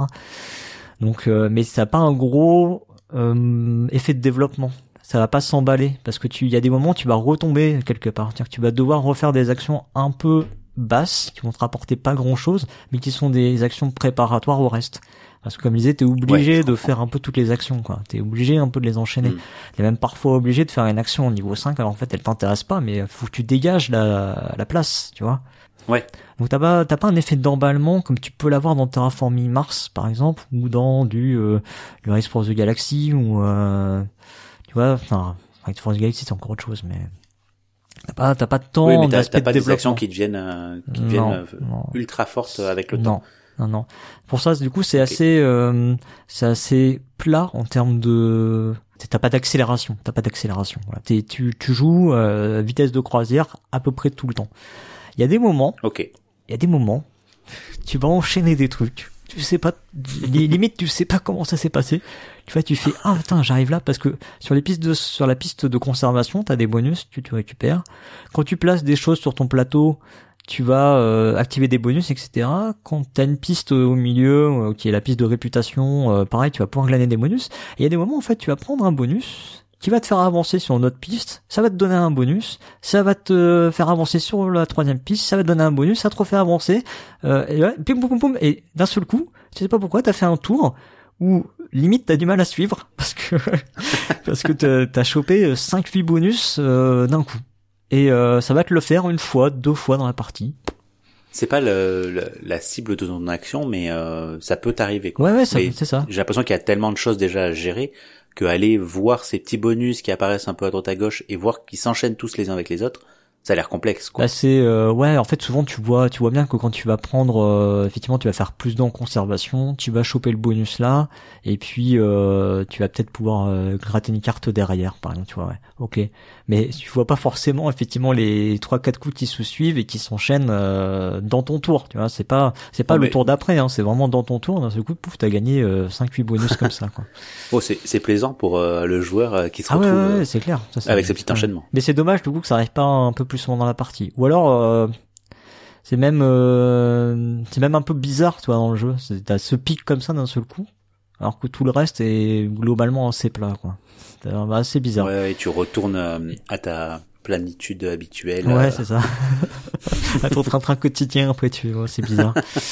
et, euh, et même d'ailleurs, euh, je dis, t'as limite du mal à suivre. Des fois, t'es obligé de recal d'essayer de recalculer. Attends, parce que euh, j'ai fait ça dans tel ordre, mais en fait, euh, j'ai oublié. Faut que je revienne sur mon action initiale, euh, qui était quoi Qui était effectivement, j'avançais sur la piste là, et il faut, euh, ouais, il faut faire tel truc c'est ouais c'est pas pas évident évident c'est un peu ça c'est le truc que je trouve limite un petit peu too much dans le jeu euh, il y a à mon avis il y a un petit peu trop de trucs quand même qui a été mis dans le jeu. Je pense qu'ils auraient dû euh, essayer de resserrer un petit peu se focaliser sur certaines choses. Et typiquement ce, ces petits bonus que tu récupères à gauche à droite bah je trouve qu'il y en a peut-être un petit peu trop. Et euh, c'est pas forcément très très élégant quoi. Ouais, un peu, un peu d'épure, ça ferait pas de mal, quoi. Oui, oui, c'est ça. Et puis, euh, enfin, j'ai envie de dire, dans ce cas, t'avais qu'à les donner à tout le monde au début, ces bonus, parce que y y a- y a- il y en a typiquement, tu vas, tu vas les avoir, quoi. Enfin, c'est, c'est assez improbable que tu les aies pas, quoi. Alors, je vais, je vais revenir un petit peu sur le, le fil de, fil de ma pensée. Euh, on est sur un jeu qui est quand même essentiellement ce qu'on appelle des jeux de tamisage de cartes. C'est le, c'est le terme qu'on a, qu'on a défini. euh, Avec Pionfesseur. c'est le terme qu'on a défini avec Professeur sur la, la- le sortant de grand jeu sur Race Force the Galaxy, euh, à défaut de trouver vraiment de choses. Si tu vas quand même brasser pas mal de cartes dans la partie, tu vas devoir faire des choix, tu vas en jeter pas mal. Et du coup, tu vas établir, euh, je sais pas, sur les 70 cartes que tu vas avoir dans, la dans ta partie, dans une partie à deux, tu vas à peu près voir le tiers des, des cartes. Alors il y a une partie que tu vas pas voir parce qu'elles seront dans la main de l'adversaire. Il y a des il y a des cartes en commune, des cartes communes et des cartes t'auras. Et tu vas peut-être en poser, je sais pas, une petite dizaine. Parfois dans des parties tu vas monter à peut-être peut-être 20. Dans ce cas tu auras vu plus de cartes, je pense. Donc c'est vraiment euh, c'est peu quand même. la dynamique essentielle. La dynamique c'est ça quand même. C'est quand même ça reste un jeu de cartes dans lequel tu vas voir beaucoup de cartes. Même plus de cartes que tu pourrais en voir dans un jeu comme Wingspan, tu vois. Parce que dans Wingspan on dit que oui c'est un jeu de tableau building machin truc, mais là il a ce côté en fait où tu vois pas tant de cartes que ça et tu joues un petit peu à dé- par défaut. Là, tu peux faire un peu plus de choix quand même dans euh, dans Ark Nova. Tu vas vraiment pouvoir t'orienter dans des stratégies particulières. Euh, Il y a beaucoup beaucoup de voies possibles et tu vas vraiment pouvoir euh, Oui, il y a que, des il y a que stratégies. l'ordre de tirage, en fait, qui va faire que euh, ça tombe bien ou pas pour toi, quoi. Oui, c'est Il y ça. a ce côté que- hasard euh, du, de, de la pile de cartes, en fait. Ouais, ça, tu veux faire une stratégie sur des reptiles, par exemple, bah, euh, effectivement, tu vas, peut-être, tu vas dire, je vais faire ça parce que j'en ai deux au début, puis en fait, tu vas faire une, toute une partie de la, de la game où tu, où tu vas pas avoir de reptiles tomber, quoi. plus, oui. Voilà. Bon, ça peut arriver, mais tu, as quand même des moyens d'aller piocher des cartes, etc. Et, et tu vois, je pense que, pour moi, l'essence du jeu, elle est sur cette mécanique de, euh, de fil de cartes sur cette sur ce principe de tamisage de cartes et à côté de ça t'as plein plein plein d'autres trucs quoi. Donc t'as vraiment un côté patchwork dans le jeu qui donne ce petit côté un peu indigeste toi au début toi t'es on t'explique tout ça tu fais oh il y a plein plein de trucs quand même. Et euh, vous auriez peut-être pas pu vous focaliser sur quelque chose. T'as l'impression vraiment d'être sur un patchwork tu vois de jeux Et je te dis hein, ça a pris des éléments là là là là ça les a assemblés ça marche hein Franchement, il y a du lien dans tout ça. C'est pas du tout euh, incohérent. T'as pas du tout l'impression de jouer à quatre jeux en même temps euh, qui qui se parlent pas. Hein. Mais ça a quand même un petit côté créateur de Frankenstein, quoi. Quand tu prends du recul, il y a quand même plein plein de trucs dans le jeu. Alors, du coup, est-ce que euh, qu'est-ce qui peut plaire dans ce boogie boogie mécanique, quoi Bah, tu dis quand même que t'en as fait un certain nombre de parties. Ah, j'en ai fait un certain nombre de parties, ça oui. ça c'est vrai. C'est qu'il y a un petit goût d'y un revient. petit goût de revient, c'est vrai. Parce que Ouais. est-ce que ce Globy Bulga euh, donne pas l'envie euh, justement d'aller, enfin Globy Bulga ou créature de Frankenstein comme tu veux, mais euh, donne pas l'envie d'aller euh, chercher un peu ailleurs, chercher euh, le le- l'exploration d'une autre mécanique euh, un peu moins centrale du jeu, d'aller essayer de- d'explorer, euh, tu vois, les créatures, les mécènes, Mhm. les le zoo, euh, tu vois, il y a quand même plusieurs aspects où t'as l'impression que tu peux te diriger. Ouais. Enfin, en tout cas, c'est l'impression que tu me Mhm. donnes depuis tout à l'heure. En fait, tu ne peux rien euh, mettre de côté complètement, mais tu peux effectivement quand même orienter ta stratégie sur certains aspects. Et effectivement, ce côté foultitude de stratégies différentes, bah, ça te donne quand même un sentiment de, enfin, ça te donne déjà envie de retourner dans le jeu parce que tu vois qu'il y a différentes Ouais. stratégies à explorer. Et en plus, ça te donne aussi ce côté euh, sensation de découverte à chaque partie, parce qu'effectivement, en orientant ta stratégie vraiment euh, sur certains aspects, tu vois qu'il y a des, des synergies qui se créent euh, moi, je vais pas rentrer dans les détails encore, mais par exemple, tu vas pouvoir améliorer tes actions. Et améliorer l'action euh, animaux, je, oui c'est ça, animaux, va bien avec le fait d'améliorer ton action carte. Parce que euh, tu vas pouvoir gagner des bonus sur une piste, et euh, tu ne peux les atteindre que si tu as amélioré l'action carte, tu vois. Donc t'as des t'as des trucs comme ça que tu vas découvrir au fil des parties. Tu vas pouvoir orienter effectivement euh, ta stratégie sur peut-être les mécènes, peut-être sur euh, le fait de remplir ton zoo, ou peut-être tu vas dire ok je vais essayer de faire une partie où je le remplis pas mon zoo parce que tu peux avoir des t'as des objectifs aussi que tu reçois qui sont des objectifs privés en début de partie et tu peux avoir euh, aussi des, objectifs comme ça qui vont te rapporter des points en fin de partie et euh, sur lesquels tu vas pouvoir orienter ta stratégie. Ouais, donc t'as vraiment pas mal de choses qui te qui vont t'orienter sur certains aspects du jeu moins que sur d'autres. Pour autant, comme je disais, mhm t'es obligé d'aller un petit peu partout. Moi, ça me paraît difficile de pas aller euh, sur certains secteurs. Euh, Et du coup, bah, ça te donne un espèce de sentiment de découverte à chaque partie finalement. Parce que tu vas redécouvrir euh, autant euh, les cartes, il y a toujours une carte que t'as pas vue ou que de toute façon t'as pas joué. Il y en a quand même 212, donc voilà, c'est obligé. Euh, t'as ces plateaux de début alors qui sont pas moi je trouve ça un petit peu léger les plateaux asymétriques de début euh, c'est pas c'est pas c'est pas comme je disais tu vois pour euh, pour Dice Round c'est pas game changer que là c'est pas c'est pas très fort quoi en termes de de, de mm. changement et puis euh, et puis après c'est un jeu qui malgré tout bah s'appuie sur euh, tu vois sur des mécaniques qu'on connaît dans d'autres jeux qui sont plutôt des mécaniques intéressantes cette file, on, elle est pas cette file d'action, elle est pas exploitée dans beaucoup de jeux. Moi, je trouve ça quand même vachement intéressant. Ce côté où tu vois, t'as envie de faire les actions plus fort, mais il y a des moments où t'es obligé de faire le choix de, de la faire pas si forte que ça ton action. Sinon, tu subis finalement l'ordre de cette file. Euh, le côté, toi, Raja of the Ganges, là, avec ces deux pistes qui se croisent, c'est quand même assez malin comme, euh, comme principe de jeu de course. Le plaisir parfois que peuvent avoir certains de jouer à surfer sur les contraintes moi, je trouve que si je peux faire un parallèle avec, euh, si je peux faire un parallèle avec d'autres jeux qui ont rien à voir. Tu vois, Splendor, c'est un jeu de, un jeu à moteur. Et t'as Ganymede à côté, qui est aussi un jeu à moteur, mais avec beaucoup de contraintes. Il y a beaucoup de, toi, il faut, faut répondre à plein de contraintes pour poser certaines cartes, etc.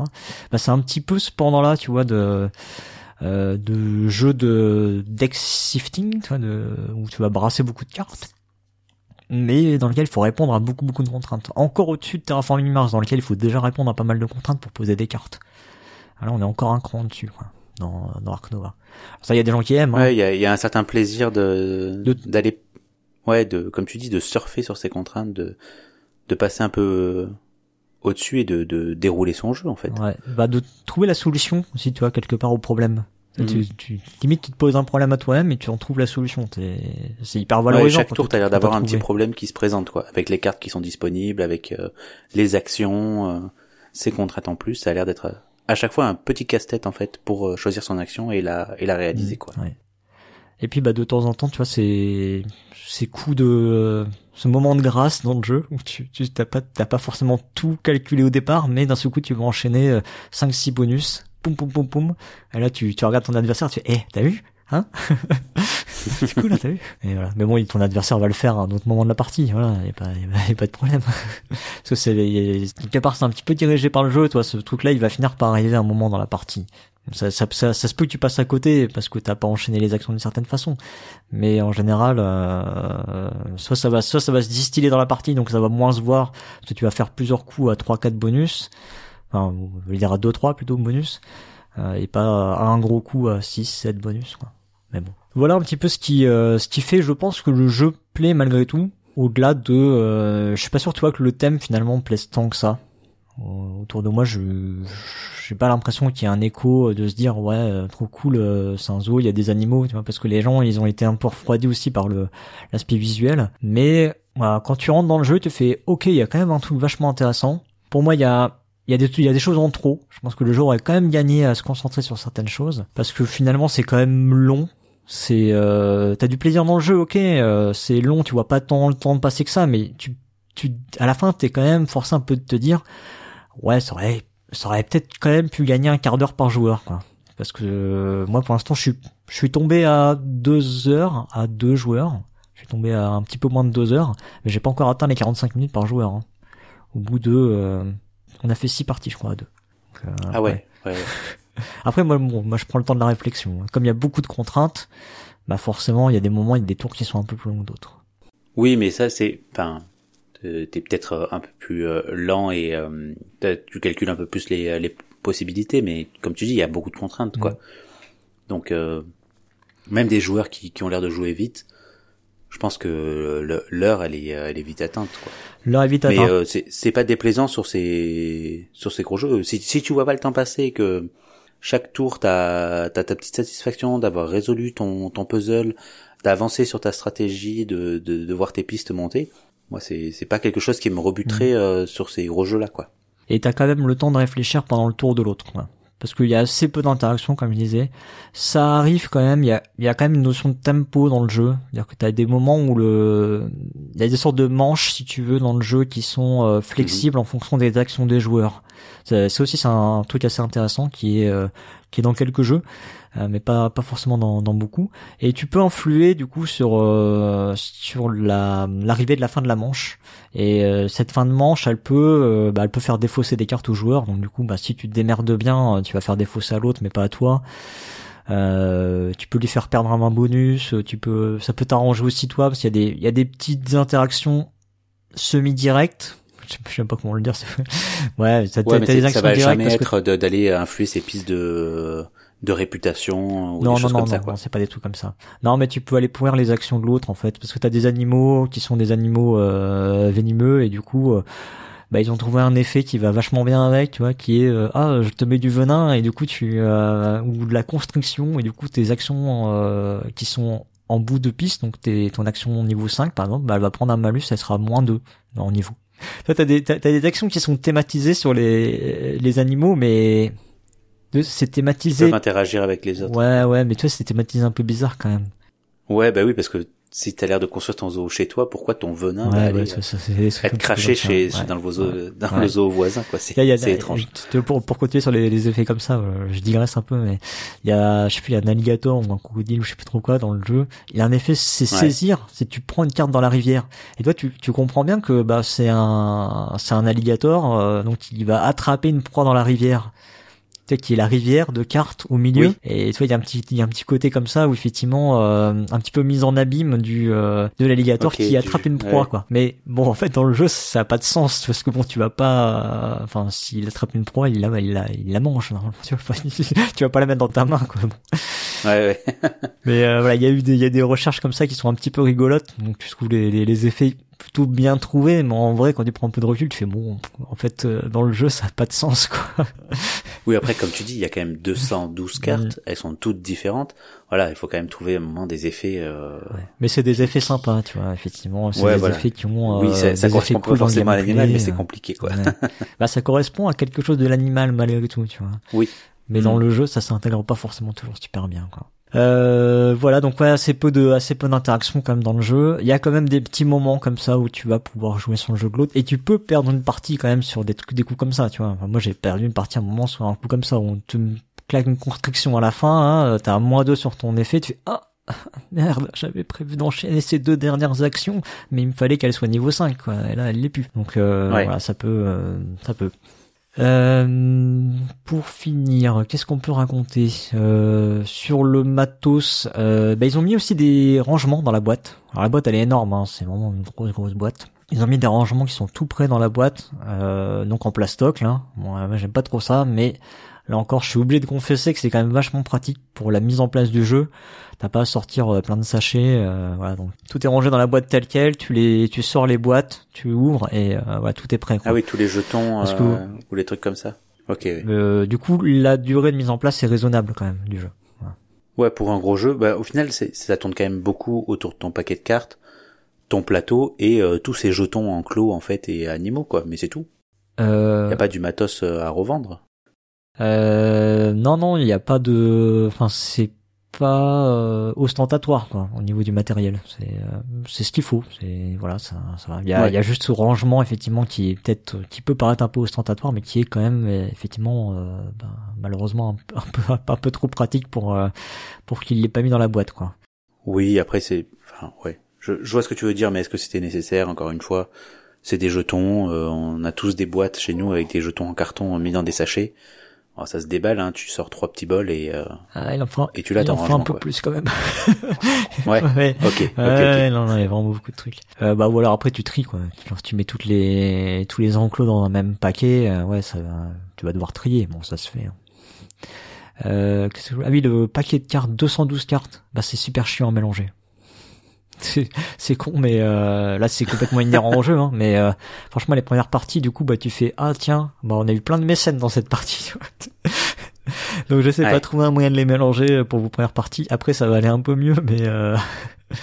mais c'est vrai que ouais, surtout c'est des cartes qui sont beaucoup manipulées j'imagine donc euh, ouais ouais c'est pas mal manipulé hein. le slivage peut peut-être vite arriver sur euh, chez certains certains ah joueurs. Oui, oui bah, ça, il y a plein de gens. ça fait une belle épaisseur. Ouais, il y a plein de gens qui ont déjà dû sliver leurs cartes. Bon, t'es obligé de faire plein, plusieurs petits paquets, hein, mais euh, ça se fait, hein, mais c'est juste effectivement mélanger, c'est pas très pratique. Bon, voilà, c'est ça, c'est inhérent en jeu. Ils, peuvent, ils, n'y peuvent rien. Je, c'est pas forcément nécessaire au final comme remarque, mais bon, ah, ça, me fait, ça me fait sourire. Donc c'est un jeu, on l'a dit, quand même exigeant. Hein. Il faut bien compter une bonne heure pour votre première partie. Moi, je le déconseille vraiment au-delà de deux joueurs.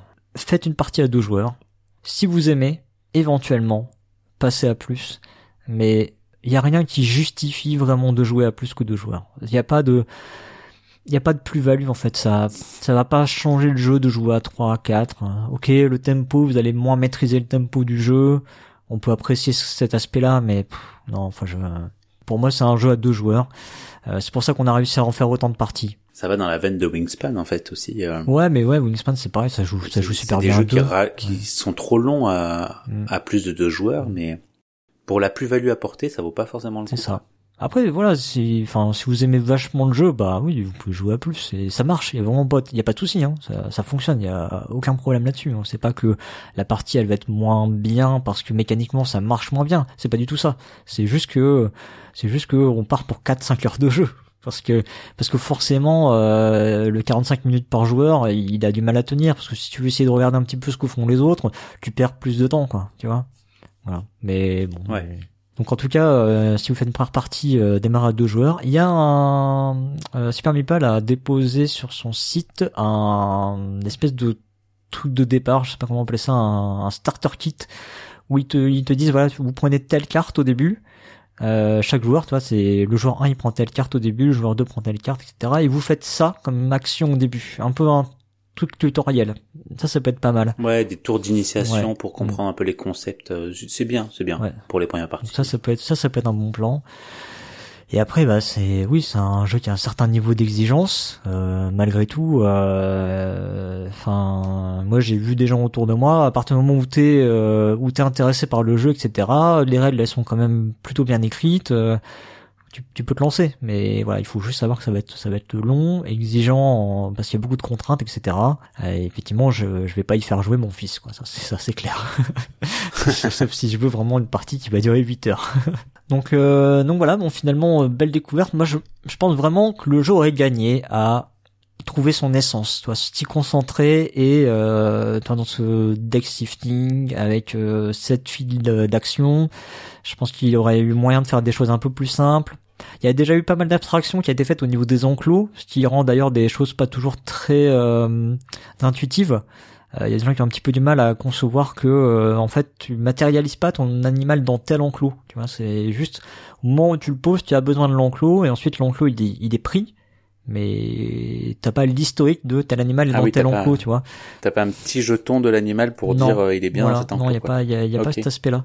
C'est, il y, a une, y a une abstraction qui est faite. Je pense que toi, il y aura sûrement eu à gagner euh, soit là-dessus en termes d'abstraction, soit euh, bah soit je sais pas euh, peut-être sur les mécènes faire autrement je pense qu'il y, avait il y avait moyen d'élaguer pour que pour que ça fasse un jeu peut-être plus simple plus pur plus euh, euh, plus fort du coup dans son concept. Parce que là on a un jeu qui finalement euh, il plaît à plein de joueurs mais il a pas de il a pas ce concept vraiment très fort parce qu'il est bah il est il est créateur de Frankenstein quoi tu vois il est un petit peu hmm. il est finalement le fils de un tel un tel un tel un tel quoi mais il a, je trouve qu'il il, manque un petit peu d'identité quelque part. Voilà. C'est un peu, un petit peu ce que je lui reprocherais. Pour autant, bah, ouais, moi, il m'a, ça m'a beaucoup plu, quoi.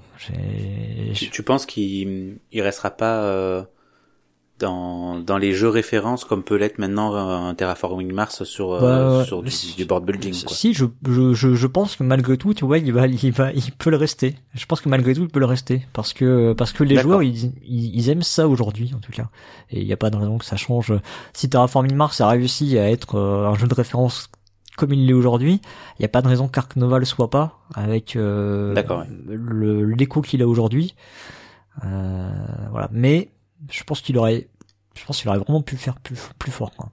J'ai j'avais cherché. verra euh, avec euh, les extensions euh, si ça épure un peu ces, ouais ouais. ces Bah, aspects-là ou épurer, ça les euh, facilite non, mais effectivement, c'est peut-être sous, sous coup de, du départ asymétrique, mais euh, déjà engagé, tu vois, euh, donc Ouais. un peu simplifié quelque part.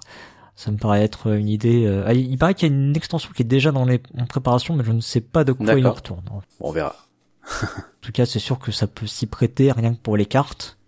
Alors, sauf que bon, je rappelle qu'il y en a déjà 212 et c'est déjà compliqué de les mélanger.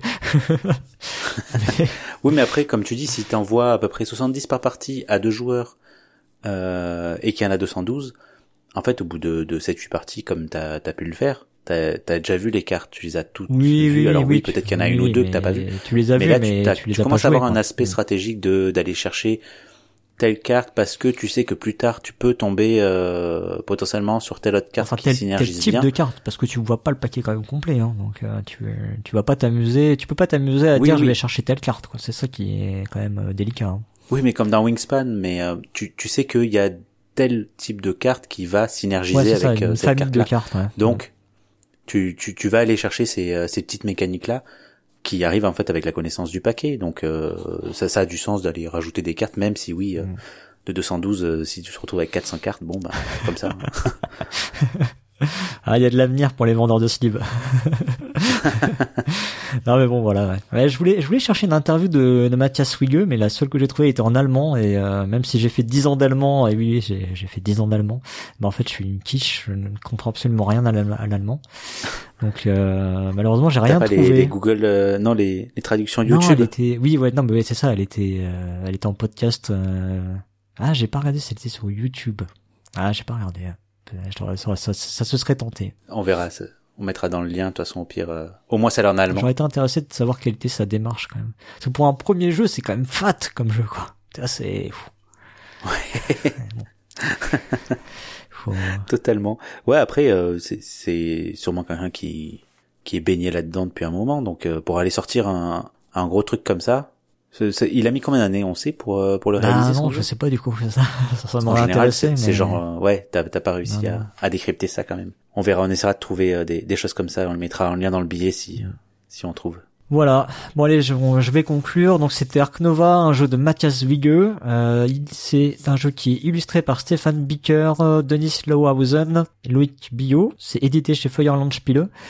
Euh, ça a été localisé par Super Meeple, distribué par Neoludis. Ça se joue de 1 à 4 joueurs. J'ai pas essayé la variante solo parce que je joue pas solo. Mais en tout cas, moi, je recommande vraiment deux joueurs. Euh, à partir de 14 ans, 45 minutes par joueur. Comptez une bonne heure par joueur pour votre première partie. Euh, ouais, une heure et demie, on va dire. Fabriqué en Chine, 64,90€ chez euh, La Caverne du Gobelin. Et puis, bah voilà. On est arrivé à la fin de cette émission, je crois, Astien. Je crois bien, oui, oui. Bah écoute, j'espère que ça t'a plu, que tu reviendras.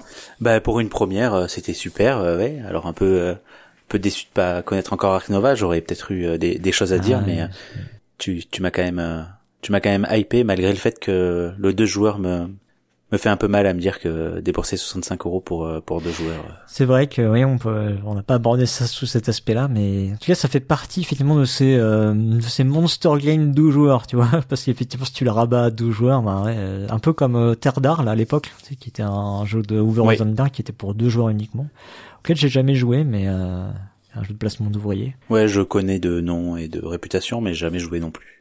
Bien voilà, chers auditeurs et chères auditrices, si vous avez aimé cette émission, n'hésitez pas à venir sur le site pour nous le dire en commentaire. Si vous n'avez pas aimé l'émission, n'hésitez pas à venir sur le site pour nous le dire en commentaire et dites-nous pourquoi. N'oubliez pas aussi qu'on a une page Utip et on a un PayPal et d'autres moyens de nous aider. Hein. Vous pouvez nous contacter en privé. Euh, vous pouvez nous contacter d'ailleurs aussi sur les réseaux sociaux, Facebook, euh, Instagram, Twitter, euh, TikTok. Non, on n'a pas TikTok encore. TikTok, non, pas encore. Il faut, faut voir si y a quelqu'un qui est motivé à faire des TikTok. Ouais. sur Discord, en revanche, si c'est possible, on a un Discord. Ouais. Vous trouverez le lien sur la page d'accueil de du site pour tout ça. La semaine prochaine, on se retrouve pour un dossier consacré à la découverte du jeu de société. Voilà, on va essayer de vous donner euh, des trucs, des astuces euh, quand on rentre dans le monde du jeu de société. Euh, alors ce sera peut-être pas spécialement une émission pour nos auditeurs et auditrices habituels, mais peut-être plus une émission à, à diffuser, à, faire passer justement à, vos amis qui sont peut-être qui commencent à être amateurs de jeux. On s'est dit que pourquoi pas après tout, hein, même si effectivement on sait bien que euh, nos auditeurs et auditrices sont plutôt des gens euh, rompus du milieu et connaissent plutôt pas trop mal le, le domaine et n'ont pas vraiment, sont pas forcément dans une phase de découverte. Mais voilà, on avait quand même envie de, de parler de ce sujet. Mais euh, écoutez quand même l'émission, il y aura peut-être des, des pépites dedans. ouais, il y aura, qui seront cachées. Il y aura de la haute tech. Je suis sûr qu'il y aura des. il y aura de la haute tech, je pense. Euh, donc ça c'est pour la semaine prochaine et puis bah le mois prochain il y aura un nouveau duo dans l'émission jeu du mois. On sait pas encore qui, on ne sait pas encore euh, sur quel jeu, parce que euh, vous verrez ce bien. sera la, la hype qui guidera peut-être. Allez, donc on se retrouve très bientôt, et puis bah, d'ici là, jouez bien.